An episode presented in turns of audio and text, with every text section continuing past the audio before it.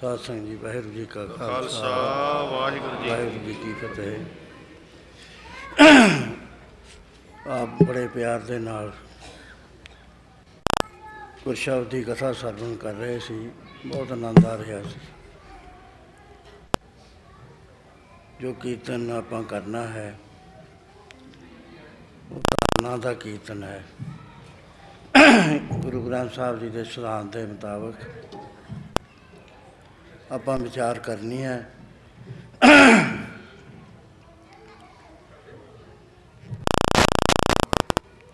ਪੂਰਾ ਪੂਰਾ ਸਹਿਯੋਗ ਦਿੰਦੇ ਹੋਏ ਇੱਕ ਪਾਸੇ ਦਾਸ ਬੋਲੇਗਾ। ਸਰੀਰ ਦੀ ਹੁਣੇ ਥੋੜ੍ਹਾ ਚਿਰ ਪਹਿਲਾਂ ਬਾਈਪਾਸ ਸਰਜਰੀ ਹੋਈ ਹੈ। ਡਾਕਟਰਾਂ ਨੇ ਮਨ੍ਹਾ ਕਰਤਾ ਸੀ ਵੀ ਤੁਸੀਂ ਅੱਠ ਮਹੀਨੇ ਕੀਰਤਨ ਨਹੀਂ ਕਰਨਾ।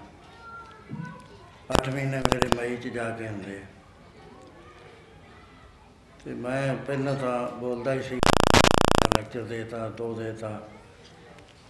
ਹੁਣ ਮੈਂ ਇੱਥੇ ਅਮਰੀਕਾ 'ਚ ਕਰਕੇ ਦੇਖੀ, ਉਹ ਮੈਂ ਕੀਰਤਨ ਹੋ ਗਿਆ ਮੇਰੇ 'ਤੇ। ਸੋ ਜਿਹਾ ਜਿਹਾ ਵੀ ਹੋਏਗਾ, ਜਿਹੜੀਆਂ ਸੁਰਾਂ 'ਤੇ ਹੋਏਗਾ, ਆਪਾਂ ਵਿਚਾਰ ਨੂੰ ਗ੍ਰਹਿਣ ਕਰਨਾ। ਇੱਕ ਪਾਸੇ ਦਾ ਦਾਸ ਬੋਲੇਗਾ, ਦੂਏ ਪਾਸੇ ਸਾਰੇ ਸਿੰਘ ਬੋਲਣ, ਤੀਸਰੇ ਪਾਸੇ ਸਾਰੀਆਂ ਬੀਬੀਆਂ ਵੱਧ ਕੇ ਹਿੱਸਾ ਲੈਣ। ਸੋ ਇਸ ਤਰ੍ਹਾਂ ਦੇ ਨਾਲ ਆਪਾਂ ਸਮਾਂ ਸਫਲ ਕਰੀਏ।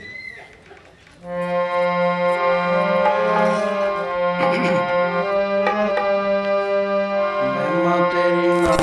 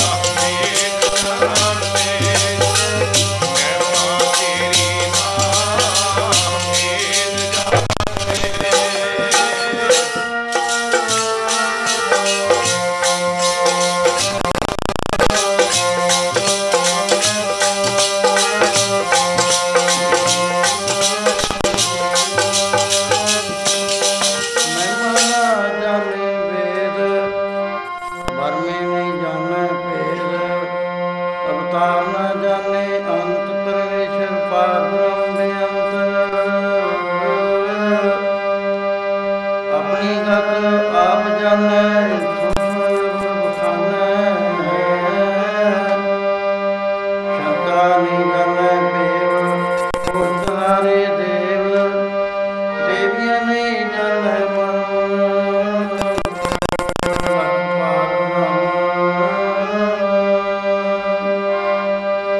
Thank you.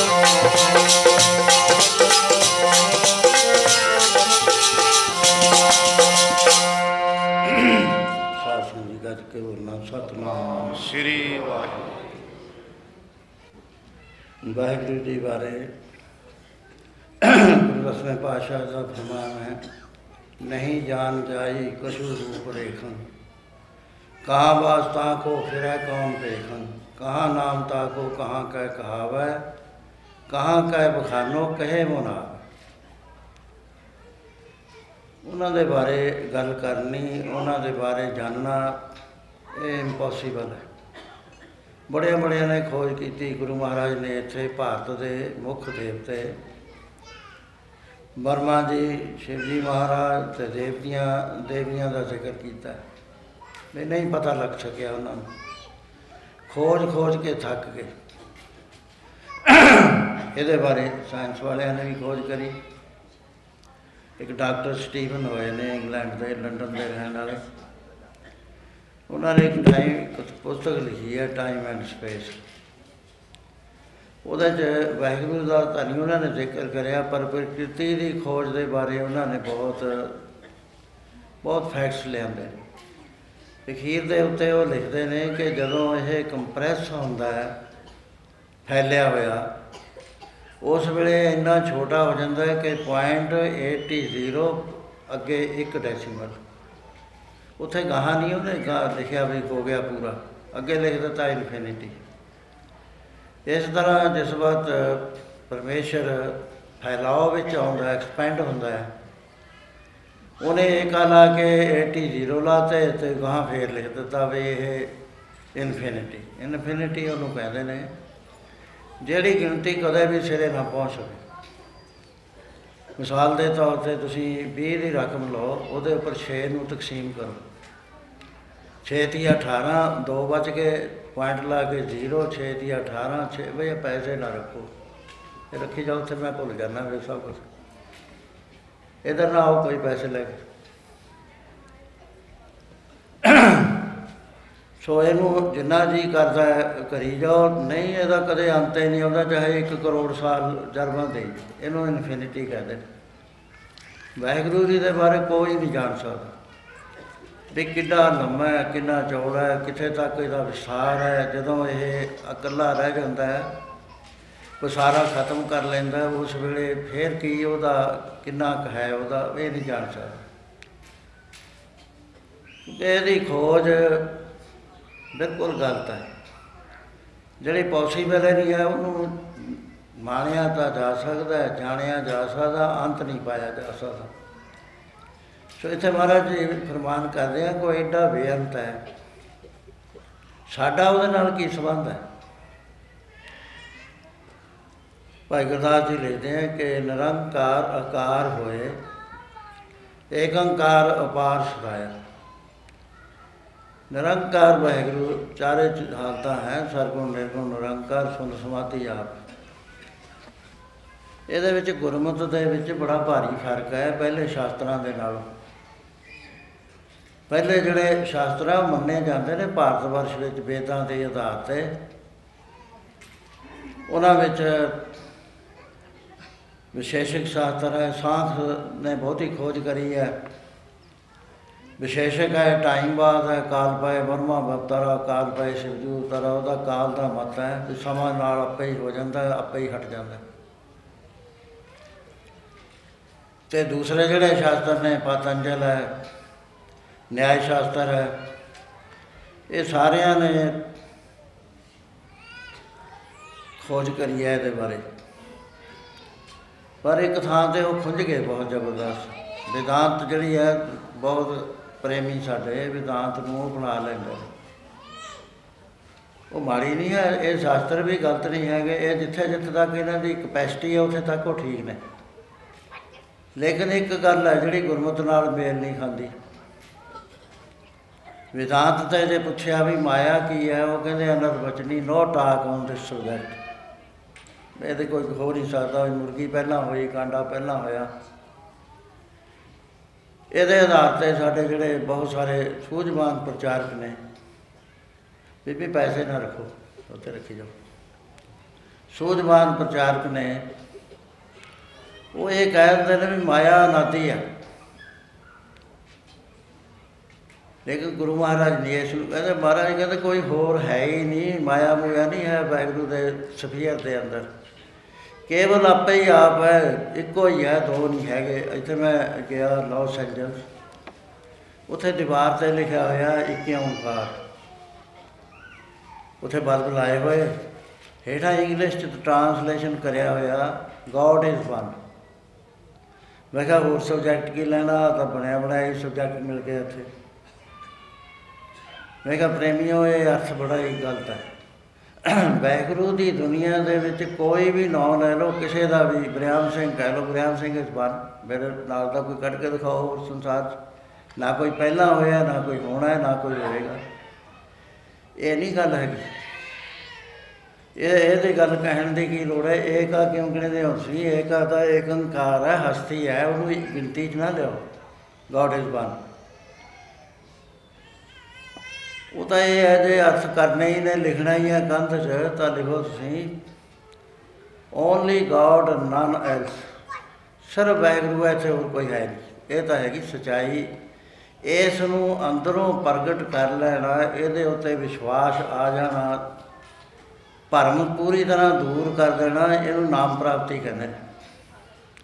ਪਹਿਲਾਂ ਸਾਧਨ ਪੱਖ ਹੈ ਨਾਮ ਦਾ, ਮੰਤਰ ਤੋਂ ਸ਼ੁਰੂ ਹੁੰਦਾ, ਪੰਜ ਪਿਆਰਿਆਂ ਤੋਂ ਲੈ ਕੇ ਹੌਲੀ ਹੌਲੀ ਹੌਲੀ ਇਹ ਤਰੱਕੀ ਕਰਦੇ ਕਰਦੇ ਇੱਥੇ ਪਹੁੰਚ ਜਾਂਦਾ ਜਿੱਥੇ ਮੈਂ ਬੇਨਤੀ ਕਰੀ ਹੈ, ਏਕ ਮੂਰਤ ਅਨੇਕ ਦਰਸ਼ਨ ਕੀਨ ਰੂਪ ਅਨੇਕ ਖੇਲ ਖੇਲ ਖੇਲ ਖੇਲਣ ਅੰਤ ਕੋ ਫਿਰੇ।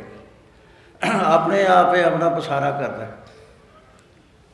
ਪਾਰ ਬ੍ਰਹਮ ਕੇ ਸਗਲੇ ਠਾਉ ਜਿਤ ਜਿਤ ਘਰ ਰਾਖੇ ਤੈਸਾ ਤੈਨੋ, ਆਪੇ ਕਰਨ ਕਰਾਵਨ ਜੋ ਪ੍ਰਭ ਆਵੈ ਸੋਈ ਫਨੋ, ਪਸਰਿਓ ਆਪ ਹੋਏ ਅਨਕ ਤਰੰਗ ਲਖੇ ਨਾ ਜਾਏ ਪਾਰ ਬ੍ਰਹਮ ਕੇ ਰੰਗ, ਜੈਸੀ ਮਤ ਦੇ ਤੈਸਾ ਪ੍ਰਕਾਸ਼ ਪਾਰ ਬ੍ਰਹਮ ਕਰਤਾ ਆਪਣਾ, ਸਦਾ ਸਦਾ ਸਾਧ ਦਿਆਲ ਸਿਮਰ ਸਿਮਰ ਨਾਨਕ ਪਏ ਨਿਆਲ।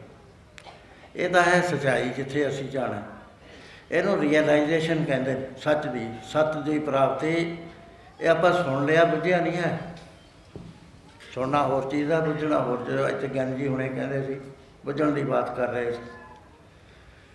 ਬੁੱਝਣ ਅਤੇ ਜਾਣਨ ਵਿੱਚ ਬੜਾ ਭਾਰੀ ਫਰਕ ਹੈ। ਜਾਣਨਾ ਬੁੱਧੀ ਮੰਡਲ ਦੇ ਬੁੱਧੀ ਮੰਡਲ ਦੇ ਸਫੀਅਰ ਦੀ ਗੱਲ ਹੈ, ਕਿਸੇ ਚੀਜ਼ ਨੂੰ ਜਾਣ ਲਿਆ।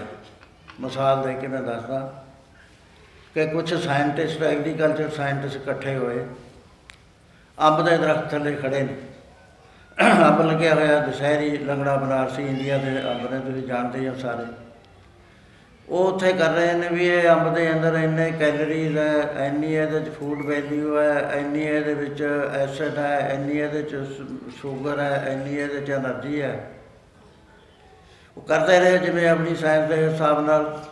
ਉਹਨਾਂ ਨੇ ਜਾਣ ਲਈ ਗੱਲ ਨੋ ਸਮਝ ਗਏ, ਲੇਕਿਨ ਇਹਨੂੰ ਬੁੱਝਿਆ ਨਹੀਂ ਹੈ।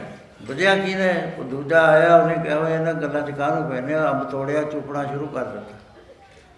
ਉਹ ਜਿਹਨੇ ਚੂਪਿਆ ਉਹਨੇ ਤਾਂ ਕਿ ਲਿਆ ਬੁੱਝ, ਅਤੇ ਜਿਹਨੇ ਜਾਣਦੇ ਸੀ, ਗੱਲਾਂ ਬਾਤਾਂ ਕਰਦੇ ਸੀ, ਉਹਨਾਂ ਨੇ ਸਿਰਫ ਜਾਣਿਆ। ਗੁਰੂ ਮਹਾਰਾਜ ਨੇ ਬੜਾ ਅੱਖਰ ਅੱਖਰ ਦੇ ਵਿੱਚ ਬੜਾ ਭਾਰੀ ਫਰਕ ਰੱਖਿਆ। ਆਪ ਨੇ ਫਰਮਾਨ ਕੀਤਾ ਕਿ ਆਪ ਨੂੰ ਆਏ ਸ੍ਰਿਸ਼ਟ ਮੈਂ, ਆਉਣ ਨੂੰ ਤਾਂ ਆਪਾਂ ਸਾਰੇ ਦੁਨੀਆ 'ਚ ਆ ਗਏ, ਲੇਕਿਨ ਬਿਨ ਬੂਝੇ ਪਸ ਢੋਰ। ਸਾਡੀ ਜਿਹੜੀ ਇਨਸਾਨ ਦੀ ਲੈਵਲ ਹੈ ਨਾ, ਮਹਾਰਾਜ ਨੇ ਇਹ ਨਹੀਂ ਮੰਨੀ ਹੈ ਜਿਹੜੇ 'ਚ ਅਸੀਂ ਜਿਉਂਦੇ ਹਾਂ। ਇਹ ਉਹ ਲੈਵਲ ਨਹੀਂ ਜਿੱਥੇ ਜਿਉਂਦਾ ਆਦਮੀ ਹੁੰਦਾ। ਜਿਉਂਦੇ ਦੀ ਵੀ ਡੈਫੀਨੇਸ਼ਨ ਮਹਾਰਾਜ ਨੇ ਕਰਿਆ, ਸੋ ਜੀਵਿਆ ਜਿਸ ਮਨ ਵਸਿਆ ਸੋਏ, ਨਾਨਕ ਅਵਰ ਨਾ ਜੀਵਿਆ ਕੋਈ, ਜੇ ਜੀਵਨ ਪਤ ਲੱਥੀ ਜਾਏ ਸਭ ਹਰਾਮ ਜੇਤਾ ਕੁਛ ਖਾਏ। ਜੇ ਜਿਉਂਦਾ ਪਰਮੇਸ਼ਰ ਨੂੰ ਜਾਣੇ ਤੋਂ ਬਗੈਰ, ਤਾਂ ਕਹਿੰਦੇ ਉਹਦੀ ਪਤ ਹਰ ਘੜੀ ਲੈ ਰਹੀ ਹੈ। ਸੋ ਜਾਣਨ ਅਤੇ ਬੁੱਝਣ ਵਿੱਚ ਬੜਾ ਭਾਰੀ ਫਰਕ ਹੈ। ਸੋ ਪਰਮੇਸ਼ਰ ਨੂੰ ਬੁੱਝਣਾ, ਕਿਉਂਕਿ ਆਪ ਇੱਕ ਤੋਂ ਅਨੇਕ ਰੂਪ ਧਾਰੇ ਨੇ। ਅਸੀਂ ਕਿੱਥੋਂ ਆ ਗਏ? ਸਵਾਲ ਤਾਂ ਸਵਾਲ ਲੱਗੇ ਚੱਲਦਾ, ਪ੍ਰਕਿਰਤੀ ਕਿੱਥੋਂ ਆ ਗਈ? ਇਹ ਬੜੀ ਡਿਸਕਸ ਹੋਈ ਹੋਈ ਹੈ ਗੱਲ। ਇਹਨੂੰ ਸ਼ਾਸਤਰਾਂ ਵਾਲਿਆਂ ਨੇ ਕਿਹਾ ਬਈ ਵਾਹਿਗੁਰੂ ਸੱਚ ਚੇਤਨ ਆਉਂਦਾ। ਮੈਂ ਗੱਲ ਔਖੀ ਜਿਹੀ ਕਰਨ ਲੱਗ ਗਿਆ, ਸਮਝਣ ਦਾ ਯਤਨ ਕਰਿਓ ਥੋੜ੍ਹਾ ਜਿਹਾ। ਵੀ ਵਾਹਿਗੁਰੂ ਸੱਚ ਚੇਤਨ ਆਉਂਦਾ। ਸੱਤ ਕਹਿੰਦੇ ਨੇ ਹਸਤੀ ਵੀ, ਜਿਹਦਾ ਕਦੇ ਵੀ ਨਾਸ਼ ਨਾ ਹੁੰਦਾ ਹੋਵੇ, ਇੱਕ ਰਸ ਰਹਿਣ ਵਾਲੀ। ਚੇਤਾ ਹੈ ਚੇਤਨ, ਤੀਸਰਾ ਹੈ ਬਲਿਸ, ਪੂਰਨ ਆਨੰਦ। ਅਤੇ ਇਹਦੇ ਵਿੱਚ ਦੁੱਖ ਕਿੱਥੋਂ ਆ ਗਿਆ? ਦੁੱਖ ਦਾ ਸਵਾਲ ਹੀ ਪੈਦਾ ਨਹੀਂ ਹੁੰਦਾ ਪਰਮੇਸ਼ਰ 'ਚ। ਜਿਹੜਾ ਹੈ ਹੀ ਸੱਚ ਚਿੱਤ ਆਨੰਦ, ਦੁੱਖ ਤਾਂ ਉਹਦੇ ਵਿੱਚ ਹੋ ਨਹੀਂ ਸਕਦਾ। ਆਨੰਦ ਹੀ ਹੋਣਾ, ਸੁੱਖ ਹੀ ਹੋਣਾ, ਕਿਉਂਕਿ ਉਹ ਪਰਮ ਸੁੱਖ ਹੈ। ਅਤੇ ਫਿਰ ਉਹਨਾਂ ਨੇ ਇਹ ਕਿਹਾ ਵੀ ਨਹੀਂ, ਇੱਥੇ ਕੋਈ ਦੂਜਾ ਤੱਤ ਐਗਜ਼ਿਸਟ ਕਰਦਾ ਹੈ, ਹੋਰ ਇੱਕ ਤੱਤ ਹੈਗਾ ਇੰਡੀਪੈਂਡੈਂਟ ਅਤੇ ਅਨਾਦੀ ਤੱਤ ਹੈ, ਜਿਹਦਾ ਸੁਭਾਅ ਇਹਦੇ ਬਿਲਕੁਲ ਵਿਪਰੀਤ ਹੈ। ਉਹਨਾਂ ਨੇ ਕਿਹਾ ਵੀ ਉਹ ਹੈ ਪ੍ਰਕਿਰਤੀ, ਮੂਲ ਪ੍ਰਕਿਰਤੀ। ਉਹ ਪ੍ਰਕਿਰਤੀ ਦਾ ਸੁਭਾਅ ਉਲਟ ਹੋਣ ਕਰਕੇ ਉਹ ਦੁੱਖ ਰੂਪ ਹੈ, ਬਦਲਣ ਵਾਲੀ ਹੈ, ਕਿਰਿਆਸ਼ੀਲ ਹੈ। ਕਹਿੰਦੇ ਪ੍ਰਕਿਰਤੀ ਜੜ੍ਹ ਹੈ। ਜੜ੍ਹ ਪ੍ਰਕਿਰਤੀ ਦਾ ਜਿਸ ਵਕਤ ਪਰਮੇਸ਼ਰ ਦੀ ਸੱਤਾ ਪਈ, ਉਹਦਾ ਪ੍ਰਤੀਬਿੰਬ ਪਿਆ, ਜਿਵੇਂ ਇੰਡਸਟਰੀ ਦੇ ਵਿੱਚ ਛੋਟੇ ਛੋਟੇ ਲੋਹੇ ਦੇ ਟੁਕੜੇ ਖਿੰਡ ਜਾਂਦੇ ਨੇ ਅਤੇ ਜੇ ਉੱਥੇ ਚਮਕ ਪੱਥਰ ਮੈ ਮੈਗਨੇਟ ਨਾਲ ਉਹ ਝਾੜੂ ਬਣਿਆ ਹੁੰਦਾ ਜਾਂ ਐਂ ਕਰਦੇ ਨੇ, ਉਹ ਸਾਰੇ ਹਿੱਲ ਕੇ ਉਹਦੇ ਨਾਲ ਚਿੰਬੜ ਜਾਂਦੇ ਨੇ, ਆ ਕੇ ਉਹਨਾਂ 'ਚ ਹਰਕਤ ਆ ਜਾਂਦੀ। ਸੇਮ ਟੂ ਸੇਮ ਇਵੇਂ ਜਿਵੇਂ ਪ੍ਰਕਿਰਤੀ ਵਿੱਚ ਵਾਹਿਗੁਰੂ ਦੀ ਸੱਤਾ ਨਾਲ ਹਰਕਤ ਆ ਗਈ, ਉਹਦੇ 'ਚ ਤਿੰਨ ਚੀਜ਼ਾਂ ਪੈਦਾ ਹੋ ਗਈਆਂ। ਪਹਿਲੀ ਹੋ ਗਈ ਉਹਦੇ 'ਚ ਅਵੇਅਰਨੈਸ ਆ ਗਈ, ਜਿਹਨੂੰ ਅਸੀਂ ਗਿਆਨ ਕਹਿੰਦੇ ਜਾਂ ਪ੍ਰਕਾਸ਼ ਕਹਿੰਦੇ। ਗਿਆਨ ਲੋਅਰ ਲੈਵਲ ਦਾ ਗਿਆਨ ਜਿਹੜਾ ਹੈ, ਦੁੱਖ ਸੁੱਖ ਮੰਨਣ ਵਾਲਾ, ਇਹ ਪ੍ਰਕਿਰਤੀ ਦਾ। ਦੂਸਰੀ ਉਹਦੇ ਵਿੱਚ ਕਿਰਿਆ ਆ ਗਈ, ਉਸੇ ਵੇਲੇ ਹਰਕਤ 'ਚ ਆ ਗਈ। ਤਿੰਨ ਗੁਣ, ਰਜੋ ਗੁਣ, ਤਮੋ ਗੁਣ, ਸਤੋ ਗੁਣ, ਉਸੇ ਵੇਲੇ ਹਿੱਲਣ ਲੱਗ ਗਏ, ਘੱਟ ਵੱਧ ਹੋਣੇ ਸ਼ੁਰੂ ਹੋ ਗਏ। ਉਹਦੇ ਨਾਲ ਚੌਥੀ ਤੀਸਰੀ ਗੱਲ ਕੀ ਆਈ, ਉਹ ਨਿਯਮਬੱਧ ਹੈ, ਜਿਹਨੂੰ ਲਾਅ ਆਫ ਨੇਚਰ ਕਹਿੰਦੇ ਨੇ। ਅਤੇ ਇਹਦੇ ਵਿੱਚ ਜਿਹੜੀ ਕਿ ਜਜ਼ਬਾਤ ਇਹਦੇ 'ਚ ਸੱਤਿਆ ਆਈ, ਇੱਕ ਇਹਦੇ 'ਚ ਤੀਸਰੀ ਚੀਜ਼ ਪ੍ਰਕਿਰਤੀ ਆ, ਰੱਬ ਦੇ ਮਿਲਾਪ ਨਾਲ ਪੈਦਾ ਹੋ ਗਈ, ਉਹਨੂੰ ਜੀਵ ਕਹਿੰਦੇ ਨੇ। ਉਹ ਜੀਵ ਅਸੀਂ ਹਾਂ, ਸਾਡਾ ਇਤਿਹਾਸ ਚੱਲ ਪਿਆ ਇੱਥੋਂ ਉਹਨਾਂ ਦੇ ਮੁਤਾਬਕ ਨਾਲ ਕਹਿਣ। ਗੁਰੂ ਮਹਾਰਾਜ ਨੇ ਨਹੀਂ ਇਹ ਗੱਲ ਮੰਨੀ, ਕਿਉਂਕਿ ਅਸੀਂ ਤਾਂ ਗੁਰੂ ਮਹਾਰਾਜ ਦੀ ਗੱਲ ਜਿਹੜਾ ਹੈ ਸਿਧਾਂਤ ਦਿੱਤਾ ਸਾਨੂੰ, ਅਸੀਂ ਉਸ 'ਤੇ ਜਾਣਾ। ਗੁਰੂ ਮਹਾਰਾਜ ਦਾ ਸਿਧਾਂਤ ਹੈ ਕਿ ਇਹ ਸਾਰੀ ਕਿਰਿਆ ਹੁਕਮ ਦੇ ਅਧੀਨ ਹੋ ਰਹੀ ਹੈ। ਸਾਡਾ ਬੇਸ ਹੁਕਮ ਹੈ, ਸਾਡਾ ਅਸੀਂ ਸੱਚ ਤਮੂ ਪ੍ਰਾਪਤੀ ਤਾਂ ਕਰ ਸਕਦੇ ਹਾਂ ਜੇ ਅਸੀਂ ਹੁਕਮ ਨੂੰ ਬੁੱਝ ਲਈਏ। ਜਿੰਨਾ ਚਿਰ ਅਸੀਂ ਨਹੀਂ ਬੁੱਝਦੇ, ਉਹਨਾਂ ਚਿਰ ਅਸੀਂ ਜੀਵ ਬਣੇ ਰਹਿਣਾ। ਮਹਾਰਾਜ ਕਹਿੰਦੇ ਹੁਕਮ ਦੇ ਅੰਦਰ ਇਹ ਜੀਵ ਹੋਏ ਨੇ, ਹੁਕਮ ਦੇ ਅੰਦਰ ਇਹ ਆਕਾਰ ਹੋਏ ਨੇ, ਅਤੇ ਪਰਮੇਸ਼ਰ ਆਪ ਹੀ ਹੈ, ਹੋਰ ਇੱਥੇ ਕੋਈ ਦੂਆ ਹੈ ਨਹੀਂ। ਇਹ ਸਾਡਾ ਅੰਤਮ ਗੋਲ ਹੈ। ਮੈਂ ਉੱਥੇ ਕਿਹਾ, ਮੈਂ ਕਿਹਾ ਇਹ ਜਿਹੜਾ ਤੁਸੀਂ ਅਰਥ ਕਰਿਆ ਨਾ, ਗੋਡ ਇਜ਼ ਵਨ, ਇਹ ਨਹੀਂ ਹੈ। ਗੁਰੂ ਸਾਹਿਬ ਕਹਿੰਦੇ ਨੇ ਵੀ ਵਾਹਿਗੁਰੂ ਹੀ ਹੈ, ਇੱਥੇ ਹੋਰ ਕੋਈ ਹੈ ਨਹੀਂ, ਆਪਣੇ ਹੀ ਆਪ ਹੈ। ਹਰੇਕ ਰੰਗ ਦੇ ਵਿੱਚ ਉਹ ਆਪ ਹੈ, ਆਪੇ ਰਸੀਆ, ਆਪ ਰਸ, ਆਪੇ ਰਾਵਣਹਾਰ। ਹੁਣ ਇਹ ਜਿਹੜਾ ਸਾਨੂੰ ਭੁੱਲਦਾ ਹੈ ਨਾ, ਸਾਨੂੰ ਨਹੀਂ ਇਹਦਾ ਪਤਾ ਲੱਗਦਾ। ਬੁੱਧੀ ਨਾਲ ਤਾਂ ਅਸੀਂ ਜਾਣ ਲਿਆ ਵੀ ਵਾਹਿਗੁਰੂ ਇੱਕ ਹੈ, ਲੇਕਿਨ ਅਸੀਂ ਰੀਅਲਾਈਜੇਸ਼ਨ 'ਚ ਨਹੀਂ ਗਏ। ਉਹ ਰੀਅਲਾਈਜੇਸ਼ਨ ਦੇ ਵਾਸਤੇ ਇਹ ਜੀਵ ਨੂੰ ਆਪਣੇ ਆਪ ਦਾ ਗਿਆਨ ਹੋਣਾ ਪੈਣਾ, ਤਾਂ ਇਹ ਛੁੱਟੇਗਾ, ਨਹੀਂ ਛੁੱਟਦਾ। ਕਿਉਂਕਿ ਮਹਾਰਾਜ ਨੇ ਪਹਿਲਾ ਤੱਤ ਜਿਹੜਾ ਦੱਸਿਆ, ਹਉਮੈ ਦੱਸਿਆ, ਅਹੰ, ਮੈਂ ਹਾਂ, ਆਈ ਐਮ ਐਂਡ ਮਾਈ। ਇਹਦੇ ਨਾਲ ਜਿਹੜਾ ਜੀਵ ਹੋਇਆ, ਇਹ ਬੰਨਿਆ ਗਿਆ। ਬੰਨੇ ਹੋਇਆ ਸਾਡੇ ਅਸੀਂ ਕਰਮ ਕਰੇ, ਚੰਗੇ ਕਰੇ, ਮਾੜੇ ਕਰੇ, ਬੰਨੇ ਹੋਏ ਉਦਣ ਦੇ ਅਸੀਂ ਤੁਰੇ ਫਿਰਦੇ ਹਾਂ। ਸਾਡਾ ਛੁਟਕਾਰਾ ਨਹੀਂ ਹੋ ਰਿਹਾ ਕਿਸੇ ਤਰੀਕੇ ਨਾਲ ਵੀ। ਗੱਲਾਂ ਨਾਲ ਗਿਆਨ ਆ ਨਹੀਂ ਸਕਦਾ, ਗੱਲੀ ਗਿਆਨ ਨਾ ਟੁੰਡੀਏ, ਕਸਰਾਂ ਕਰਦਾ ਸਵਾਰ। ਇਹਦੇ ਵਾਸਤੇ ਆਪੋਜ਼ਿਟ ਤੱਤ ਜਿਹੜਾ ਹੈ, ਉਹ ਜਿੰਨੀ ਦੇਰ ਤੱਕ ਸਾਡੇ ਹਿਰਦੇ 'ਚ ਨਹੀਂ ਵੱਸਦਾ, ਅਸੀਂ ਹਉਮੈ ਤੋਂ ਨਹੀਂ ਛੁੱਟ ਸਕਦੇ।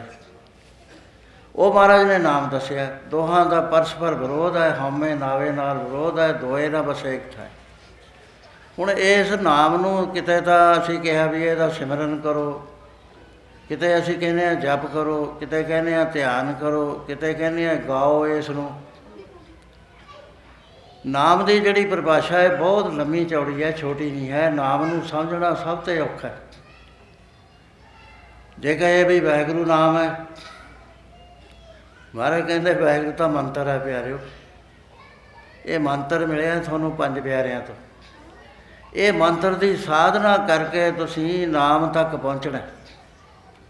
ਜਦੋਂ ਨਾਮ ਤੱਕ ਪਹੁੰਚੇ, ਉਸ ਵੇਲੇ ਹੋਏਗਾ ਕਿ ਤੁਹਾਡੇ 'ਚ ਪਾਵਰ ਆ ਜਾਏਗੀ ਸਾਰਿਆਂ ਦੇ ਅੰਦਰ।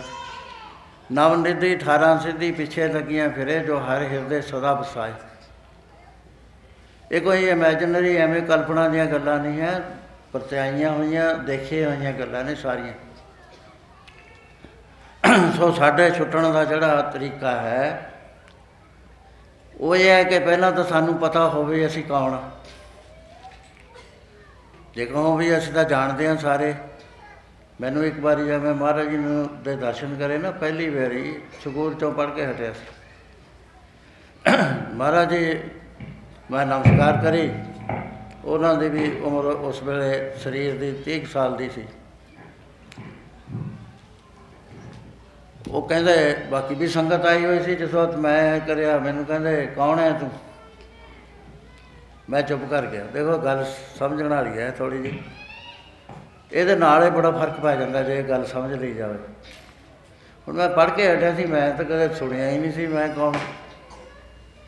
ਮੈਂ ਸੋਚ 'ਚ ਪੈ ਗਿਆ।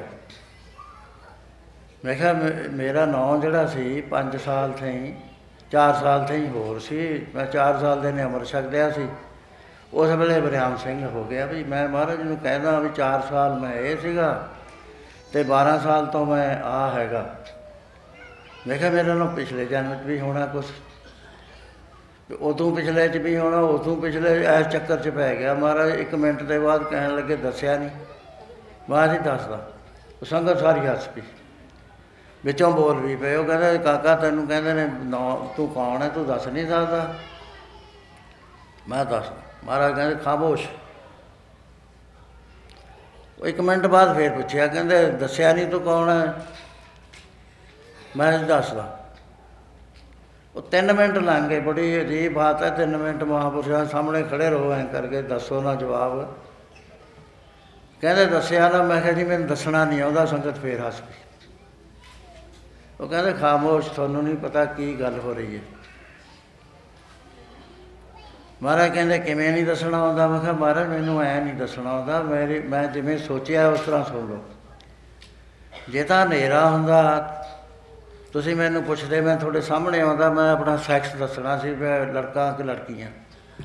ਜੇ ਮੈਂ ਦਰਵਾਜ਼ਾ ਖੜਕਾਉਂਦਾ ਤੁਸੀਂ ਕਹਿੰਦੇ ਕੌਣ ਹੈ, ਮੈਂ ਜਿਹੜਾ ਮੇਰਾ ਪ੍ਰਚਲਿਤ ਨਾਮ ਹੈ ਇਹ ਦੇਣਾ ਦੱਸਣਾ ਸੀ। ਜੇ ਮੈਂ ਪੰਗਤ 'ਚ ਬੈਠਾ ਹੁੰਦਾ, ਉਹਨਾਂ ਦਿਨਾਂ ਜਾਤ ਪਾਤ ਦਾ ਬੜਾ ਰੌਲਾ ਰੱਪਾ ਹੁੰਦਾ, ਫਿਰ ਮੈਂ ਆਪਣੀ ਜਾਤ ਦੱਸਦਾ। ਹੁਣ ਮਹਾਰਾਜ ਇਹ ਗੱਲ ਤਾਂ ਹੈ ਨਹੀਂ, ਮੈਂ ਤੁਹਾਡੇ ਸਾਹਮਣੇ ਖੜ੍ਹਾ। ਪਹਿਲਾਂ ਮੈਂ ਆਪਣਾ ਨਾਂ ਦੱਸਣ ਲੱਗਿਆ। ਮੈਂ ਕਿਹਾ ਇਹ ਮੇਰਾ ਨਾਂ ਤਾਂ ਬਾਰ੍ਹਾਂ ਸਾਲ ਤੋਂ ਹੈ, ਚਾਰ ਸਾਲ ਪਹਿਲਾਂ ਹੋਰ ਨਾਂ ਸੀ। ਮੈਂ ਕਿਹਾ ਮੈਂ ਦੱਸਣ ਲੱਗਾ। ਇਹ ਤੋਂ ਬਾਅਦ ਮੈਂ ਕਿਹਾ ਵੀ ਪਿਛਲਾ ਵੀ ਮੇਰਾ ਜਨਮ ਹੈ, ਮੈਨੂੰ ਇੰਨਾ ਕੁ ਗਿਆਨ ਸੀਗਾ ਵੀ ਪਹਿਲਾਂ ਵੀ ਜਨਮ ਹੁੰਦਾ। ਇਹ ਵੀ ਗਿਆਨ ਸੀ ਵੀ ਮੈਨੂੰ ਕਰੋੜਾਂ ਖਰਬਾਂ ਸਾਲ ਹੋ ਗਏ ਘੁੰਮਦੇ। ਮੈਂ ਮਹਾਰਾਜ ਪਿੱਛੇ ਨੂੰ ਹੁਣ ਚਲੋ, ਪੌਣੀ ਦੇ ਉੱਤੇ ਲੱਜ ਬਹਿੜੀ ਹੋਈ ਹੈ, ਇਹਨੂੰ ਛੱਡ ਦਿਉ, ਅਖੀਰ ਇੱਕ ਸਿਰਾ ਆ ਜਾਏਗਾ। ਮੈਂ ਕਿਹਾ ਜਿਹੜਾ ਪਹਿਲੇ ਦਿਨ ਪਹਿਲੇ ਦਿਨ ਕ੍ਰੀਏਸ਼ਨ ਹੋਈ ਹੈ, ਵਾਹਿਗੁਰੂ ਨੇ ਕੁਛ ਬਣਾਇਆ ਹੈ, ਮੈਂ ਉਹ ਹਾਂ। ਮਹਾਰਾਜ ਕਹਿੰਦੇ ਬਹਿ ਜਾਓ। ਉਹ ਪੰਤਾਲੀ ਮਿੰਟ ਨਾਲ ਨੇਤਰ ਉਹਨਾਂ ਨੇ ਖੋਲ੍ਹੇ। ਪੰਤਾਲੀ ਮਿੰਟ ਬਾਅਦ ਸੰਗਤ ਵੀ ਹੈਰਾਨ ਵੀ ਬਚਨ ਇਹ ਨਹੀਂ ਹੋਏ, ਮੁੰਡੇ ਨੇ ਪਤਾ ਨਹੀਂ ਕੀ ਕਹਿ ਦਿੱਤਾ, ਉਹ ਕਿਸੇ ਦੀ ਸਮਝ ਨਾ ਆਈ ਇਹ ਗੱਲ। ਉਹ ਮੈਂ ਵੀ ਉੱਥੇ ਹੀ ਖੜ੍ਹ ਗਿਆ ਜਿਹੜਾ ਫਸਟ ਡੇ ਸੀ, ਜਿੱਥੇ ਮੇਰਾ ਮੇਰਾ ਵਜੂਦ ਬਣਿਆ। ਮੈਨੂੰ ਇਹ ਪਤਾ ਸੀ ਵੀ ਮੈਂ ਪਹਿਲਾਂ ਤੋਂ ਹੀ ਨਹੀਂ ਹੈਗਾ, ਕਿਸੇ ਨਾ ਕਿਸੇ ਦਿਨ ਮੇਰੀ ਕ੍ਰੀਏਸ਼ਨ ਹੋਈ ਹੈ ਵੀ ਮੈਂ ਉਹ ਹਾਂ। ਮਹਾਰਾਜ ਜੀ ਨੇ ਪੰਤਾਲੀ ਮਿੰਟ ਬਾਅਦ ਨੇਤਰ ਖੋਲ੍ਹੇ, ਕਹਿਣ ਲੱਗੇ ਬਿਲਕੁਲ ਠੀਕ ਹੈ, ਇਹਨੂੰ ਕੋਈ ਵੀ ਨਹੀਂ ਦੱਸ ਸਕਦਾ, ਪਰ ਅਸੀਂ ਤੈਨੂੰ ਇੱਕ ਗੱਲ ਦੱਸ ਦਿੰਦੇ ਹਾਂ, ਇਹਦੀ ਆਬਾਦੀ, ਇਹਦਾ ਨਾਂ ਰੱਖਿਆ ਗਿਆ, ਇਹਨੂੰ ਜੀਵਾਤਮਾ ਕਹਿੰਦੇ ਨੇ। ਇਹਦਾ ਜੇ ਜੀਵ ਹੈ ਨਾ, ਜੇ ਇਹ ਟੁੱਟ ਜਾਵੇ ਤਾਂ ਆਤਮਾ ਰਹਿ ਜਾਂਦਾ। ਇਹ ਸਾਰੀ ਜ਼ਿੰਦਗੀ 'ਚ ਤੂੰ ਜੀਵ ਤੋੜ ਦੇ ਅਤੇ ਆਤਮਾ ਦੇ ਵਿੱਚ ਦਾਖਲ ਹੋ ਜਾ। ਇਸ ਦੇ ਹੀ ਮੈਂ ਕੌਣ ਵਸਾਈ, ਤਾਂ ਕੋ ਅੰਤ ਨਾ ਪਾਇਆ ਜਾਈ। ਮਹਾਰਾਜ ਕਹਿੰਦੇ ਉਹ ਵਸਦਾ ਹੈ ਜਿਹਦਾ ਇਹ ਕੋਈ ਅੰਤ ਨਹੀਂ ਪਾ ਸਕਦਾ।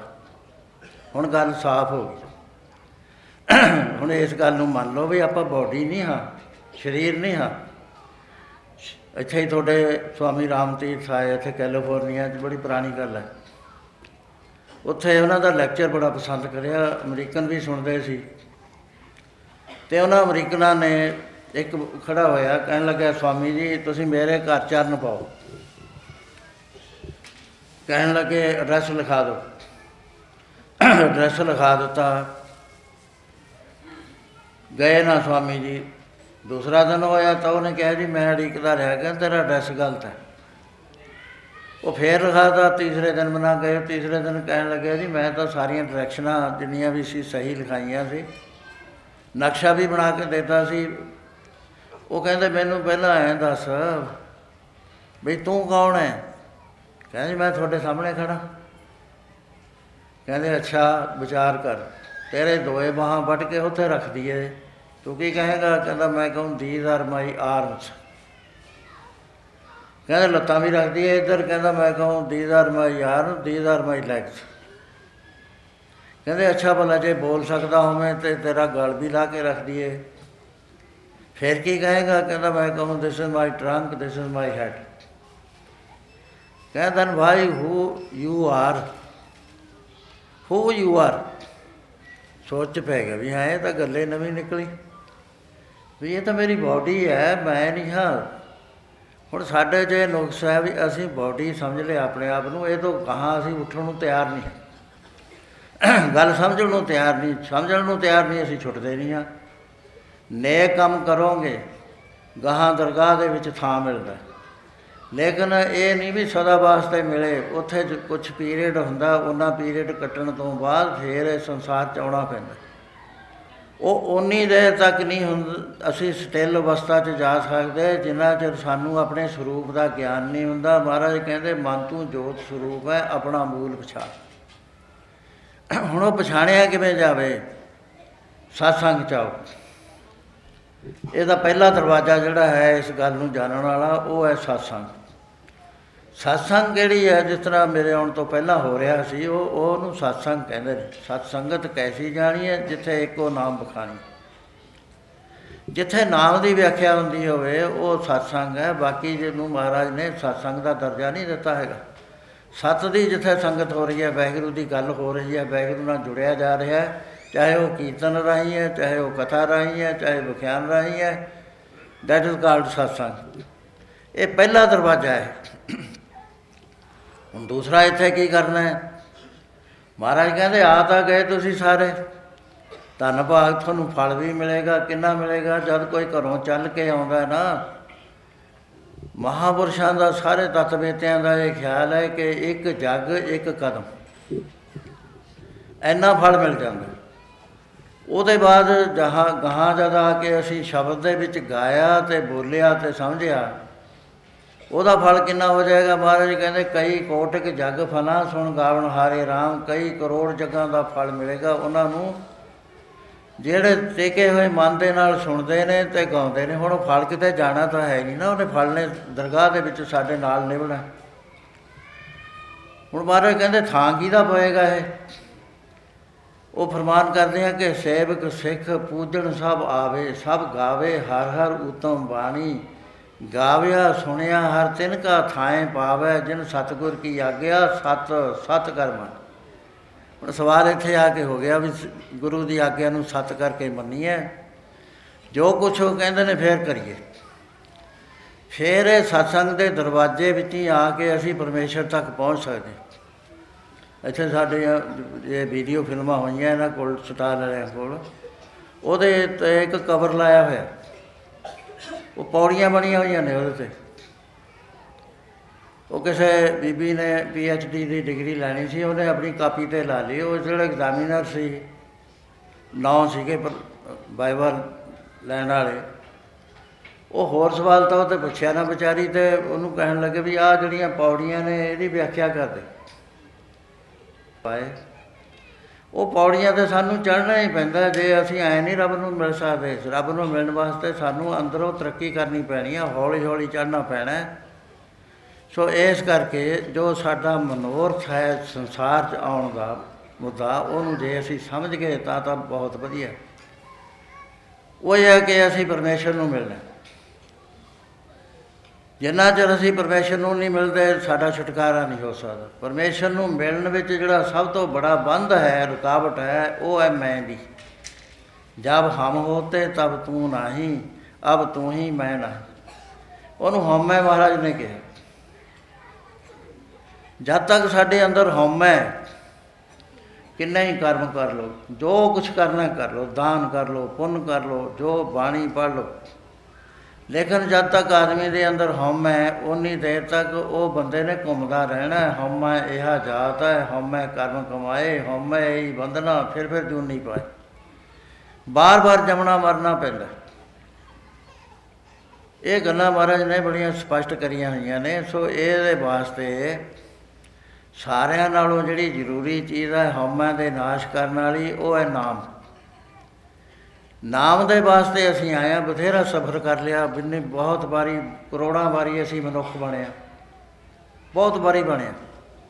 ਦੂਜੇ ਪਾਸੇ ਵੀ ਅਸੀਂ ਗਏ ਹਾਂ, ਕਈ ਜਨਮ ਪਏ ਕੀਟ ਪਤੰਗਾ, ਕਈ ਜਨਮ ਗਜਮੀਨ ਕਰੰਗਾ, ਕਈ ਜਨਮ ਪੰਖੀ ਸਰਪ ਹੋਇਓ, ਕਈ ਜਨਮ ਹੈਬਰ ਬਿਰਖ ਜੋਇਓ। ਮਿਲ ਜਗਦੀਸ਼ ਮਿਲਨ ਕੀ ਬਰੀਆ, ਚਿਰੰਗ ਕਾਲੇ ਦੇਸ਼ ਮਿਲ। ਮਹਾਰਾਜ ਕਹਿੰਦੇ ਐਵੇਂ ਐਕਸੀਡੈਂਟਲੀ ਨਹੀਂ ਤੈਨੂੰ ਮਿਲ ਗਈ, ਬਹੁਤ ਦੇਰ ਘੁੰਮਣ ਤੋਂ ਬਾਅਦ ਤੈਨੂੰ ਇਹ ਦੇਹੀ ਪ੍ਰਾਪਤ ਹੋਈ।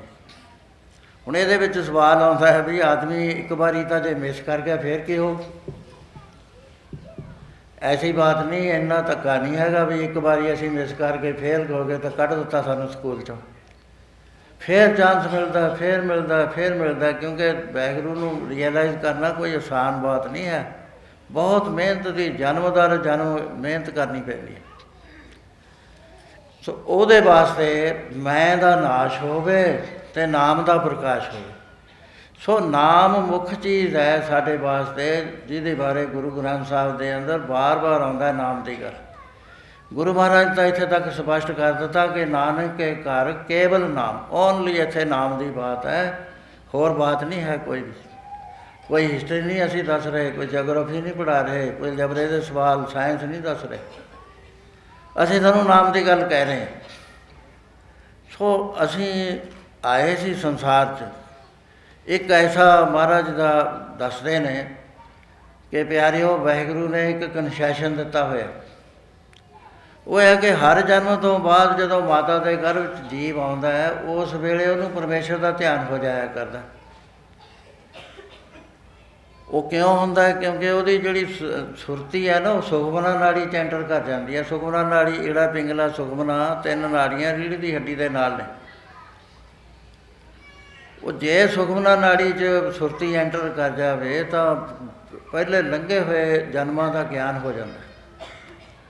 ਉਹ ਗਿਆਨ ਹੋਣ ਜਦ ਜੀਵ ਆਉਂਦਾ ਤਾਂ ਪਹਿਲਾਂ ਰੀੜ੍ਹ ਦੀ ਹੱਡੀ ਬਣਦੀ ਹੈ, ਜਦ ਸੁਰਤ ਆਉਂਦੀ ਹੈ ਉਹਦੇ ਸਮਾ ਜਾਂਦੀ ਹੈ। ਅਤੇ ਮਹਾਂਪੁਰਸ਼ਾਂ ਦਾ ਮੈਂ ਤਾਂ ਦੇਖਿਆ ਨਹੀਂ, ਨਾ ਮੈਂ ਅਨੁਭਵ ਕਰਿਆ, ਲੇਕਿਨ ਸਾਨੂੰ ਮਹਾਰਾਜ ਦੀ ਗੱਲ ਮੰਨਣੀ ਪੈਣੀ। ਉਹ ਇਹ ਹੈ ਕਿ ਮਾਤਾ ਦੇ ਗਰਭ ਵਿੱਚ ਇਹ ਪਰਮੇਸ਼ਰ ਨੂੰ ਧਿਆਉਂਦਾ, ਯਾਦ ਕਰਦਾ ਹੈ, ਸਵਾਸ ਸਵਾਸ ਯਾਦ ਕਰਦਾ, ਨਾਲ ਜਨਮ ਦੇਖਦਾ ਵੀ ਇੰਨੇ ਜਨਮ ਮੈਂ ਆਹ ਤਕਲੀਫ ਪਾਈ, ਆਹ ਤਕਲੀਫ ਪਾਈ। ਫਿਰ ਬੇਨਤੀਆਂ ਕਰਦਾ ਵੀ ਹੁਣ ਨਹੀਂ ਮੈਂ ਇਹ ਗੱਲ ਕਰੂੰਗਾ, ਭੁੱਲੂੰਗਾ ਨਹੀਂ। ਉਹ ਬਾਜ ਆਉਂਦੀ ਆ ਵੀ ਇਹ ਜੀਵ ਤੂੰ ਇੱਕ ਵਾਰੀ ਬਣਿਆ ਮਨੁੱਖ, ਵਾਰ ਵਾਰ ਬਣਦਾ ਤੂੰ, ਹਰ ਵਾਰੀ ਭੁੱਲਦਾ, ਹਰ ਵਾਰੀ ਪੈਦਾ ਫਰਮੋਸ਼ ਹੁੰਦਾ। ਇੱਕ ਮਹਾਂਪੁਰਸ਼ ਇਸ ਨੂੰ ਹੋਰ ਸਮਝਾਉਣ ਵਾਸਤੇ ਦੱਸਦੇ ਹੁੰਦੇ ਨੇ ਕਿ ਉਹਨੇ ਕਿਹਾ ਵੀ ਆਪਣੀ ਗਰੰਟਰ ਲਿਆ ਕੇ। ਇਹਨੇ ਆਕਾਸ਼ ਨੂੰ ਪੁੱਛਿਆ, ਆਕਾਸ਼ ਨੇ ਕਿਹਾ ਮੇਰਾ ਤਾਂ ਵਜੂਦ ਹੈ ਨਹੀਂ। ਪਾਣੀ ਜਿਸ ਬਾਤ ਅੱਗ ਨੂੰ ਪੁੱਛਿਆ, ਉਹ ਕਹਿੰਦੇ ਤੇਰਾ ਮੇਰਾ ਕੀ ਸਾਥ ਹੈ। ਮਿੱਟੀ ਨੂੰ ਪੁੱਛਿਆ, ਉਹ ਕਹਿੰਦੇ ਤੂੰ ਮੇਰੇ ਤਾਂ ਨੇੜੇ ਨਹੀਂ ਨੇ ਆਉਣਾ, ਜੇ ਕੱਪੜੇ 'ਤੇ ਵੀ ਉੜ ਕੇ ਪੈ ਗਈ ਐਵੇਂ ਝਾੜਦਾ ਫਿਰੇਗਾ। ਹਵਾ ਨੂੰ ਪੁੱਛਿਆ, ਹਵਾ ਨੇ ਵੀ ਜਵਾਬ ਦਿੱਤਾ, ਪਾਣੀ ਰਹਿ ਗਿਆ। ਉਹਦੇ ਬਹੁਤ ਮਿਹਨਤਾਂ ਕਰੀਆਂ ਜੀਵ ਨੇ ਵੀ ਮੇਰੀ ਗਰੰਟੀ ਦੇ ਦੇ ਰੱਬ ਕੋਲ, ਜ਼ਮਾਨਤ ਦੇ ਦੇ। ਉਹ ਕਹਿੰਦਾ ਕੰਡੀਸ਼ਨਲ। ਪਰਮੇਸ਼ਰ ਨੇ ਕਿਹਾ ਚੰਗਾ ਕੰਡੀਸ਼ਨਲ ਜ਼ਮਾਨਤ ਦੇ। ਪਾਣੀ ਕਹਿਣ ਲੱਗਿਆ ਵੀ ਮਹਾਰਾਜ ਇਹ ਜੀਵ ਹੈ ਬੇਅਤਬਾਰਾ, ਇਹ ਹਰ ਵਾਰੀ ਮਾਂ ਦੇ ਪੇਟ 'ਚ ਬੇਨਤੀਆਂ ਕਰਦਾ, ਜਦ ਬਾਹਰ ਜਾਂਦਾ ਭੁੱਲ ਜਾਂਦਾ। ਮੈਂ ਇਹ ਤਾਂ ਗੱਲ ਕਰ ਦੂੰਗਾ, ਜਦ ਪਹਿਲਾ ਕੱਪ ਭਰ ਕੇ ਪਿੰਡੇ 'ਤੇ ਪ ਸਰੀਰ 'ਤੇ ਪਾਏਗਾ, ਇੱਕ ਵਾਰੀ ਰਾਮ ਵਾਹਿਗੁਰੂ ਮੈਂ ਇਹਦੇ ਮੂੰਹ 'ਚ ਉਹਨੂੰ ਕਢਾ ਦੂੰਗਾ, ਗਾਹਾਂ ਇਹਦੀ ਮਰਜ਼ੀ ਹੈ ਕਰਦਾ ਕਿ ਨਹੀਂ ਕਰਦਾ। ਕਹਿੰਦੇ ਇੰਨੀ ਕੁ ਲੰਗੜੀ ਗਰੰਟੀ ਦੇ ਨਾਲ ਅਸੀਂ ਆਏ ਹੋਏ। ਸੋ ਮਹਾਰਾਜ ਜੀ ਫਰਮਾਨ ਕਰਦੇ ਹਾਂ ਕਿ ਇਹ ਮਾਤਾ ਦੇ ਪੇਟ ਵਿੱਚ ਬੰਦਗੀ ਕਰਦਾ ਸੀ, ਲੇਕਿਨ ਹੋਇਆ ਕੀ? ਬਾਣੀ 'ਚ ਸਾਰੀ ਗੱਲ ਦੱਸੀ ਹੋਈ ਹੈ ਜਿਹੜੀ ਮੈਂ ਬੋਲਿਆ। ਮਹਾਰਾਜ ਕਹਿੰਦੇ ਇਹ ਹੋਇਆ ਜੈਸੀ ਅਗਨ ਉਦਰ ਮੈਂ ਤੈਸੀ ਬਾਹਰ ਮਾਇਆ, ਮਾਇਆ ਅਗਨ ਸਭ ਇੱਕੋ ਜਿਹੀ ਕਰਤੇ ਖੇਲ 'ਚ। ਜਾਂ ਤਿਸ ਪਾਣਾ ਤਾਂ ਜੰਮਿਆ ਪਰਿਵਾਰ ਭਲਾ ਪਾਇਆ, ਲਿਵ ਛੁੜਕੀ ਲੱਗੀ ਤ੍ਰਿਸ਼ਨਾ। ਉਹ ਜਿਹੜੀ ਲਿਵ ਲੱਗੀ ਹੋਈ ਸੀ ਕੰਟੀਨਿਊਸ ਪਰਮੇਸ਼ਰ ਦੇ ਨਾਲ, ਉਹ ਛੁੱਟਦੀ ਸਾਰ ਜਦ ਸੰਸਾਰ ਦੀ ਹਵਾ ਲੱਗੀ ਤਾਂ ਮਾਇਆ ਵਰ ਵਰਤਾਇਆ, ਮਾਇਆ ਦਾ ਅਸਰ ਹੋ ਗਿਆ ਉਹਦੇ 'ਤੇ, ਇਲਿਊਜ਼ਨ ਦਾ, ਇਗਨੋਰੈਂਸ ਦਾ, ਭੁੱਲ ਦਾ, ਅਵਿਦਿਆ ਦਾ, ਕੋਈ ਨਾਮ ਦੇ ਲਓ। ਉਹਦਾ ਅਸਰ ਹੋਣ ਨਾਲ ਕੀ ਹੋਇਆ, ਉਹ ਭੁੱਲ ਗਿਆ। ਇਹਦੇ ਸਰੀਰ ਨੂੰ ਭੁੱਖ ਲੱਗੀ, ਪਹਿਲੇ ਪਿਆਰ ਲੱਗਾ ਥਣ ਦੁੱਧ, ਦੂਜੇ ਮਾਏ ਬਾਪ ਕੀ ਸੁਧ, ਤੀਜੇ ਭਈਆ ਭਾਬੀ ਬੇਬ, ਚੌਥੇ ਪਿਆਰ ਬੰਨੀ ਖੇਡ, ਪੰਜਵੇਂ ਖਾਣ ਪੀਣ ਕੀ ਤਾਕ। ਉਹ ਪ੍ਰੋਗਰਾਮ ਸ਼ੁਰੂ ਹੋ ਗਿਆ। ਕਿਧਰੇ ਪਰਮੇਸ਼ਰ ਗਿਆ, ਜਿਹਨੂੰ ਯਾਦ ਕਰਦਾ ਸੀ, ਮਿੰਨਤਾਂ ਕਰਦਾ ਸੀ, ਉਹ ਗਿਆ। ਪਰ ਪਰਮੇਸ਼ਰ ਨੇ ਕਿਸੇ ਕਿਸੇ ਨੂੰ ਇਹ ਬਖਸ਼ਿਸ਼ ਕੀਤੀ ਹੋਈ ਹੈ ਕਿ ਉਹਨੂੰ ਮਾਤਾ ਦੇ ਪੇਟ ਵਿੱਚ ਹੋਈ ਹੋਈ ਸੋਝੀ ਸਾਰੀ ਯਾਦ ਰਹਿੰਦੀ। ਸੋ ਇਸ ਕਰਕੇ ਜਿਹੜਾ ਮੈਂ ਬੇਨਤੀ ਕਰਦਾ ਉਹ ਇਹ ਹੈ ਕਿ ਜ ਜਿੰਨੀ ਦੇਰ ਤੱਕ ਸਾਡੇ ਹਉਮੈ ਦਾ ਰੋਗ ਦੂਰ ਨਹੀਂ ਹੁੰਦਾ ਅਤੇ ਅਸੀਂ ਆਪਣੇ ਸਰੂਪ ਨੂੰ ਨਹੀਂ ਪਛਾਣ ਜਾਂਦੇ, ਮਨ ਤੂੰ ਜੋਤ ਸਰੂਪ ਹੈ, ਸਾਡਾ ਛੁਟਕਾਰਾ ਨਹੀਂ ਹੋਣਾ। ਸਾਧ ਸੰਗਤ ਜੀ ਫਲ ਮਿਲਣਗੇ, ਸਤਸੰਗ ਕਰਦੇ ਹੋ ਤਾਂ ਫਲ ਮਿਲੇਗਾ, ਅਤੇ ਜਿਹੜਾ ਅਸੀਂ ਦਰਗਾਹ 'ਚ ਥਾਂ ਪਾਉਣਾ ਹੈ ਉਹ ਉਹ ਹੋਰ ਚੀਜ਼ਾਂ ਨੇ ਦਰਗਾਹ ਦੇ ਵਿੱਚ ਥਾਂ ਪਾਉਣ ਦੀਆਂ, ਅਤੇ ਜਿੰਨ ਉਹ ਪਾਵਾਂਗੇ। ਲੇਕਿਨ ਜਿੰਨਾ ਚਿਰ ਹਉਮੈ ਦੇ ਕਰਮ ਸਾਡੇ ਨਾਲ ਚਿੰਬੜੇ ਹੋਏ ਨੇ, ਅਸੀਂ ਜਮਾ ਕੇ ਮਰਾਂਗੇ, ਜਮਾ ਕੇ ਮਰਾਂਗੇ। ਹਉਮੈ ਆ ਜਾਤ ਹੈ, ਹਉਮੈ ਕਰਮ ਖੁਮਾਏ, ਹਉਮੈ ਹੀ ਬੰਧਨਾ ਫਿਰ ਫਿਰ ਚੂਨੀ ਪਾਏ। ਇਹ ਆਦੇਸ਼ ਨੇ ਗੁਰੂ ਸਾਹਿਬ ਦੇ, ਇਹਨਾਂ ਨੂੰ ਕੋਈ ਹਟਾ ਨਹੀਂ। ਪ੍ਰਚਾਰਕ ਨਹੀਂ ਜੇ ਮੈਂ ਤੁਹਾਡਾ ਦਿਲ ਲਵਾਵਾਂ ਬਈ ਨਹੀਂ ਜੀ ਤੁਹਾਡਾ ਛੁਟਕਾਰਾ ਹੋ ਜਾਊ, ਤੁਸੀਂ ਸਤਸੰਗ 'ਚ ਆ ਗਏ, ਨਹੀਂ, ਮੈਂ ਨਾ ਮੇਰਾ ਹੋਵੇ ਨਾ ਕਿਸੇ ਹੋਰ ਦਾ ਹੋਵੇ। ਜਿੰਨੀ ਚਿਰ ਹਉਮੈ ਹੈ, ਜਿੰਨਾ ਚਿਰ ਸੋਝੀ ਨਹੀਂ ਆਉਂਦੀ, ਹੂ ਐਮ ਆਈ ਬੁੱਝਦਾ ਨਹੀਂ ਹੈ। ਜਾਣਨਾ ਹੋਰ ਚੀਜ਼ ਹੈ, ਜਾਣਨਾ ਤਾਂ ਗਿਆਨੀ ਸਾਰੇ ਜਾਣਦੇ ਨੇ, ਲੇਕਿਨ ਬੁੱਝਣਾ ਦਾ ਅਨੁਭਵ ਹੈ, ਬੜੀ ਹਾਈਐਸਟ ਸਟੇਜ ਹੈ ਅੰਦਰਲੀ ਇਹ, ਜਿੱਥੇ ਜਾ ਕੇ ਬੁੱਝਦਾ। ਜੇ ਮੈਨੂੰ ਟਾਈਮ ਮਿਲਿਆ ਮੈਂ ਉਹਦੀ ਵੀ ਗੱਲ ਕਰਾਂਗਾ। ਸੋ ਅਸਲੀ ਚੀਜ਼ ਇਹ ਹੈ ਕਿ ਅਸੀਂ ਨਾਮ ਜਪਣਾ ਸੀ, ਲੇਕਿਨ ਅਸੀਂ ਭੁੱਲ ਗਏ ਹੈ। ਪੜ੍ਹ ਲਓ ਸਾਰੇ ਪ੍ਰੇਮੀ, ਬੰਦਾ ਨਾਮ ਦੇ ਜਪਣ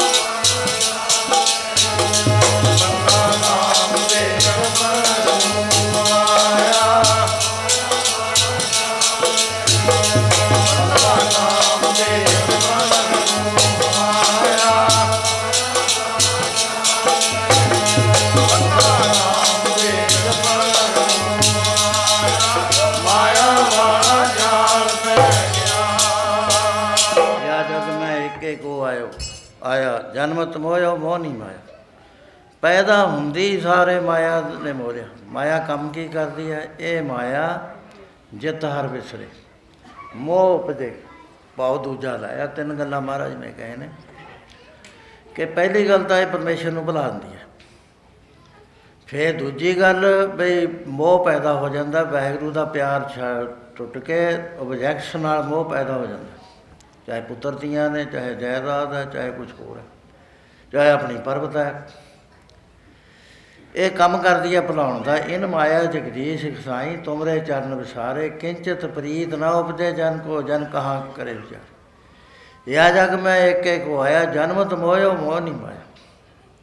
ਗਰਭ ਕੁੰਡ ਮੈਂ ਉਰਦ ਤਪ ਕਰ, ਸਾਹ ਸਾਹ ਸਿਮਰਤ ਹਰ ਰਹਿਤਾ। ਹਰ ਸਵਾਸ ਜਿਹੜਾ ਚੱਲਦਾ ਸੀ ਵਾਹਿਗੁਰੂ ਨੂੰ ਯਾਦ ਰੱਖਿਆ ਹੋਇਆ ਸੀ ਉਹਨੇ। ਫਿਰ ਕੀ ਹੋਇਆ? ਉਰਜ ਭਰਿਓ ਜੋ ਛੋਟ ਚੜਾਨਾ, ਦੇਵਨਹਾਰ ਮਨੋਂ ਵਿਸਰਾ। ਅਤੇ ਹੁਣ ਮਹਾਰਾਜ ਨੇ ਸਾਰੀਆਂ ਗੱਲਾਂ ਦਾ ਜਿਹੜਾ ਇਲਾਜ ਰੱਖਿਆ ਉਹ ਨਾਮ ਰੱਖਿਆ। ਉਹਦੇ ਵਾਸਤੇ ਮਹਾਰਾਜ ਜੀ ਫਰਮਾਨ ਕਰਦੇ ਆ ਕਿ ਪਿਆਰਿਓ, ਜਿਹੜੇ ਪਿਛਲੇ ਕਰਮ ਧਰਮ ਸੀ ਉਹ ਹੁਣ ਕਲਯੁੱਗ ਦੇ ਵਿੱਚ ਨਹੀਂ ਚੱਲਦੇ। ਚਾਰ ਯੁੱਗ ਗੁਰੂ ਗ੍ਰੰਥ ਸਾਹਿਬ ਦੇ ਅੰਦਰ ਵਾਰ ਵਾਰ ਜ਼ਿਕਰ ਆਉਂਦਾ। ਤੁਹਾਡੇ ਪ੍ਰੋਫੈਸਰ ਤਾਂ ਕਹਿੰਦੇ ਜੀ ਇਹ ਕੋਈ ਬਾਤ ਨਹੀਂ ਹੈ, ਉਹਨਾਂ ਦੀ ਥਿਊਰੀ ਹੋਰ ਹੈ।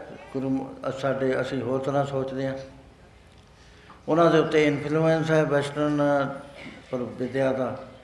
ਅਸੀਂ ਜੋ ਗੁਰੂ ਸਾਹਿਬ ਨੇ ਕਿਹਾ ਉਹਦੇ ਮੁਤਾਬਕ ਅਸੀਂ ਚੱਲਦੇ ਹਾਂ, ਅਸੀਂ ਤਾਂ ਵਿਸ਼ਵਾਸ ਕਰਦੇ ਹਾਂ। ਸਤਿਯੁਗ ਦੀ ਉਮਰ ਸਤਾਰਾਂ ਲੱਖ ਅਠਾਈ ਹਜ਼ਾਰ ਸਾਲ ਦੀ ਦੱਸੀ ਹੈ। ਤ੍ਰੇਤੇ ਦੀ ਉਮਰ ਜਿਹੜੀ ਹੈ ਉਹ ਬਾਰਾਂ ਲੱਖ ਛਿਆਨਵੇਂ ਹਜ਼ਾਰ ਸਾਲ ਦੀ ਹੈ। ਦੁਆਪਰ ਦੀ ਉਮਰ ਬਾ ਅੱਠ ਲੱਖ ਚੌਂਹਠ ਹਜ਼ਾਰ ਸਾਲ ਦੀ। ਕਲਯੁੱਗ ਦੀ ਚਾਰ ਲੱਖ ਬੱਤੀ ਹਜ਼ਾਰ ਸਾਲ ਦੀ ਹੈ। ਮਹਾਰਾਜ ਕਹਿੰਦੇ ਉਹਨਾਂ ਯੁੱਗਾਂ ਦੇ ਆਪਣੇ ਆਪਣੇ ਧਰਮ ਸੀਗੇ, ਆਪਣੇ ਆਪਣੇ ਸਾਧਨ ਸੀ, ਉਮਰਾਂ ਵੱਡੀਆਂ ਸੀ, ਵਿਚਾਰ ਆਹਾਰ ਅਤੇ ਜਿਹੜਾ ਵੀ ਵਿਹਾਰ ਹੈ ਉਹ ਸਾਰੇ ਸੁਚ ਸੁੱਚੇ ਸੀ। ਲੇਕਿਨ ਸਮੇਂ ਦੇ ਨਾਲ ਨਾਲ ਇਹ ਹੇਠਾਂ ਨੂੰ ਤੁਰੇ ਆਉਂਦੇ ਨੇ। ਮਹਾਰਾਜ ਕਹਿੰਦੇ ਜਿਹੜੇ ਪਰਮੇਸ਼ਰ ਦੇ ਸਤਿਯੁਗ ਦੇ ਬੰਦੇ ਸੀ ਨਾ, ਉਹ ਪਰਮ ਹੰਸ ਸੀਗੇ। ਜਿਹੜੇ ਤ੍ਰੇਤੇ ਅਤੇ ਦੁਆਪਰ ਦੇ ਬੰਦੇ ਸੀ ਇਹ ਮਨੁੱਖੀ ਲੈਵਲ 'ਤੇ ਆ ਗਏ, ਉਹ ਉਸ ਤੋਂ ਉਤਰੇ ਆਏ ਥੱਲੇ। ਅਤੇ ਕਲਯੁੱਗ ਦਾ ਬੰਦਾ ਮਹਾਰਾਜ ਨੇ ਕਿਹਾ ਕਲਯੁੱਗ ਦਾ ਜਿਹੜਾ ਬੰਦਾ ਹੈ ਉਹਦੀ ਜਿਹੜੀ ਸੋਚ ਦੀ ਲੈਵਲ ਹੈ ਉਹ ਪ੍ਰੇਤ ਦੀ ਲੈਵਲ ਹੈ। ਕੱਲ ਮੈਂ ਪ੍ਰੇਤ ਜਿਨ ਰਾਮ ਨਾ ਪਛਾਤਾ, ਜਿਹਨੇ ਰਾਮ ਦੀ ਪਛਾਣ ਨਾ ਕਰੀ ਹੀ ਇਜ਼ ਏ ਗੋਸਟ। ਹੁਣ ਰੱਬ ਦੀ ਪਛਾਣ ਕਿਵੇਂ ਕੀਤੀ ਜਾਵੇ? ਸਾਨੂੰ ਤਾਂ ਅੱਖ ਹੀ ਨਹੀਂ ਦਿੱਤੀ, ਅੱਖ ਬੰਦ ਪਈ ਹੈ ਸਾਡੀ। ਅੱਖ ਤਾਂ ਭਾਈ ਘਨਈਏ ਦੀ ਖੁੱਲ੍ਹੀ ਸੀ, ਜਿਹਨੇ ਪਛਾਣ ਕਰ ਲਈ ਵੀ ਤੇਰੇ ਬਿਨਾਂ ਮੈਂ ਤਾਂ ਕਿਸੇ ਨੂੰ ਪਾਣੀ ਪਿਲਾਇਆ ਹੀ ਨਹੀਂ ਹੈ। ਗੁਰੂ ਮਹਾਰਾਜ ਕਹਿੰਦੇ ਜੇ ਤਾਂ ਪਾਣੀ ਨਹੀਂ ਨਾ ਮੇਰੇ ਬਿਨਾਂ ਪਿਲਾਇਆ, ਹੁਣ ਮੱਲਮ ਵੀ ਲਾਏ ਅਤੇ ਪੱਟੀਆਂ ਵੀ ਲਾਏ, ਮੇਰੇ ਜ਼ਖਮਾਂ ਮੱਲਮ ਭਰੀ ਅਤੇ ਮੇਰੀਆਂ ਪੱਟੀਆਂ ਲਾਈ। ਉਹਦੀ ਅੱਖ ਖੁੱਲ੍ਹ ਗਈ, ਉਹਨੇ ਪਛਾਣ ਲਿਆ। ਸਤਿਯੁਗ ਦੇ ਵਿੱਚ ਪਰਮਹੰਸ ਵਿਚਾਰੀ, ਤ੍ਰੇਤੇ ਦੁਆਪਰ ਮਾਨਸ ਵਰਤੇ ਬਿਰਲੇ ਹਉਮੈ ਮਾਰੀ। ਹਉਮੈ ਦਾ ਰੋਗ ਲੱਗ ਗਿਆ ਤ੍ਰੇਤੇ ਅਰ ਦੁਆਪਰ ਵਿੱਚ। ਅਤੇ ਕਲਯੁੱਗ ਤੱਕ ਆਉਂਦੇ ਆਉਂਦੇ ਪ੍ਰੇਤ ਲੈਵਲ ਹੋ ਗਈ ਮਨੁੱਖ ਦੀ। ਮੰਨਦਾ ਹੀ ਨਹੀਂ ਹੈ ਗੱਲ, ਨਾਸਤਕ ਹੋਇਆ ਹੋਇਆ। ਥੋੜ੍ਹੇ ਜਿਹੇ ਨੇ ਪ੍ਰੇਮੀ ਜਿਹੜੇ ਗੁਰੂ ਘਰ 'ਚ ਆਉਂਦੇ ਨੇ, ਫਿਰ ਵਿਚਾਰ ਕਰਦੇ ਨੇ, ਮੰਨਣ ਦਾ ਯਤਨ ਕਰਦੇ। ਸਾਰੇ ਧਰਮਾਂ 'ਚ ਮੈਂ ਇਹ ਨਹੀਂ ਕਹਿੰਦਾ ਵੀ ਅਸੀਂ ਆਈਆਂ। ਅਤੇ ਉਹ ਜਿਹੜੇ ਤਾਂ ਮੰਨਦੇ ਨੇ ਉਹ ਮਹਾਰਾਜ ਕਹਿੰਦੇ ਉਹ ਤਾਂ ਮਨੁੱਖ ਲੈਵਲ 'ਤੇ ਆਪਣੇ ਪਿਛਲੇ ਯੁੱਗਾਂ ਦੀ ਜਿਹੜੀ ਕਮਾਈ ਕਰੀ ਹੋਈ ਆ ਉਹਨੂੰ ਗਾਹਾਂ ਲਿਜਾਣ ਵਾਸਤੇ ਆਏ ਹੋਏ ਨੇ। ਉਹਨਾਂ ਨੂੰ ਪਰਮੇਸ਼ਰ ਦਾ ਪਿਆਰ ਹੈ, ਬਾਣੀ ਦਾ ਪਿਆਰ ਹੈ, ਗੁਰੂ ਦਾ ਹੁਕਮ ਮੰਨਦੇ ਨੇ। ਜਿਹੜਾ ਬਾਕੀ ਆ eat drink and be merry for we it shall have to die, ਉਹ ਤਾਂ ਕਹਿੰਦੇ ਪ੍ਰੇਤਾਂ ਦੀ ਦੁਨੀਆ ਆਈ ਹੋਈ ਹੈ। ਅਤੇ ਪ੍ਰੇਤਾਂ ਦੇ ਜਿਹੜੇ ਹੁਣ ਜਿਹੜੇ ਸਾਧਨ ਨੇ, ਅਸੀਂ ਸਤਿਯੁਗ ਵਾਲਾ ਸਾਧਨ ਨਹੀਂ ਕਰ ਸਕਦੇ, ਅਤੇ ਤ੍ਰੇਤੇ ਵਾਲਾ ਨਹੀਂ ਕਰ ਸਕਦੇ, ਦੁਆਪਰ ਵਾਲਾ, ਕਿਉਂਕਿ ਉਹ ਲੰਮੀਆਂ ਉਮਰਾਂ ਸੀ। ਕਰਮ ਧਰਮ ਜੱਗ ਵਗੈਰਾ ਜੱਗ ਉਹਨੂੰ ਕਹਿੰਦੇ ਨੇ, ਤਪੇ ਤਪ ਕਰਿਆ ਕਰਦੇ ਸੀ। ਕਿਸੇ ਮੰਤਰ ਦਾ ਸ਼ਬਦ ਦਾ ਜਾਪ ਕਰਕੇ ਵਾਕ ਦੇ ਵਿੱਚ ਹੂਤੀਆਂ ਪਾ ਪਾ ਕੇ ਬੜੀ ਕਠਿਨ ਤਪੱਸਿਆ ਕਰਿਆ ਕਰਦੇ, ਕੋਈ ਖੜ੍ਹ ਕੇ, ਕੋਈ ਬੈਠ ਕੇ। ਅਤੇ ਉਹ ਜਿੱਥੇ ਤੱਕ ਜਾਂਦੇ ਸੀ ਜਾਂਦੇ ਸੀ। ਲੇਕਿਨ ਗੁਰੂ ਮਹਾਰਾਜ ਜੀ ਨੇ, ਸਾਧ ਸੰਗਤ ਜੀ ਇੱਕ ਮੈਂ ਬੇਨਤੀ ਕਰਦਾ, ਇਹਨੂੰ ਧਿਆਨ ਨਾਲ ਸੁਣਿਓ। ਜਿਹੜੇ ਪਹਿਲੇ ਰਸਤੇ ਸੀ ਉਹ ਕੀੜੀ ਦੇ ਰਾਹ ਸੀ। ਰਾਜਾ ਸ਼ਿਵਨਾਭ ਨੂੰ ਗੁਰੂ ਮਹਾਰਾਜ ਨੇ ਦੱਸਿਆ ਸੀ ਕਿ ਸ਼ਿਵਨਾਭ ਤੈਨੂੰ ਤੂੰ ਪੁੱਛਣਾ ਚਾਹੁੰਦਾ ਰਸਤਿਆਂ ਦੇ ਬਾਰੇ, ਤੈਨੂੰ ਮੈਂ ਦੱਸ ਦਿੰਦਾ। ਪਰ ਮਹਾਰਾਜ ਨੇ ਬੜੀ ਲੰਮੀ ਵਿਆਖਿਆ ਤੋਂ ਬਾਅਦ ਦੱਸੇ ਵੀ ਇਹ ਰਸਤੇ ਕੀੜੀ ਦੇ ਰਾਹ ਨੇ। ਇੱਥੇ ਤੁਹਾਡੇ ਆਲੇ ਦੁਆਲੇ ਪਹਾੜ ਨੇ ਬਰਫ਼ਾਂ ਦੇ ਭਰੇ ਹੋਏ, ਉੱਥੇ ਕੋਈ ਉੱਤਮ ਚੀਜ਼ ਪਈ ਹੈ। ਹੁਣ ਕੀੜੀ ਨੇ ਜੇ ਉਸ ਪਹਾੜ ਉੱਤੇ ਚੜ੍ਹਨਾ ਦੇਖ ਲਓ, ਪਹਿਲਾਂ ਤਾਂ ਚੜ੍ਹ ਹੀ ਨਹੀਂ ਸਕਦੀ, ਮੂਹਰੇ ਪਾਣੀ ਆ ਗਿਆ ਉੱਥੋਂ ਨਹੀਂ ਜਾ ਸਕਦੀ, ਕਿਸੇ ਬਰਫ਼ ਦੇ ਥੱਲੇ ਆ ਗਈ ਤਾਂ ਮਰ ਗਈ, ਸਾਧਨ ਪੂਰਾ ਨਹੀਂ ਹੁੰਦਾ।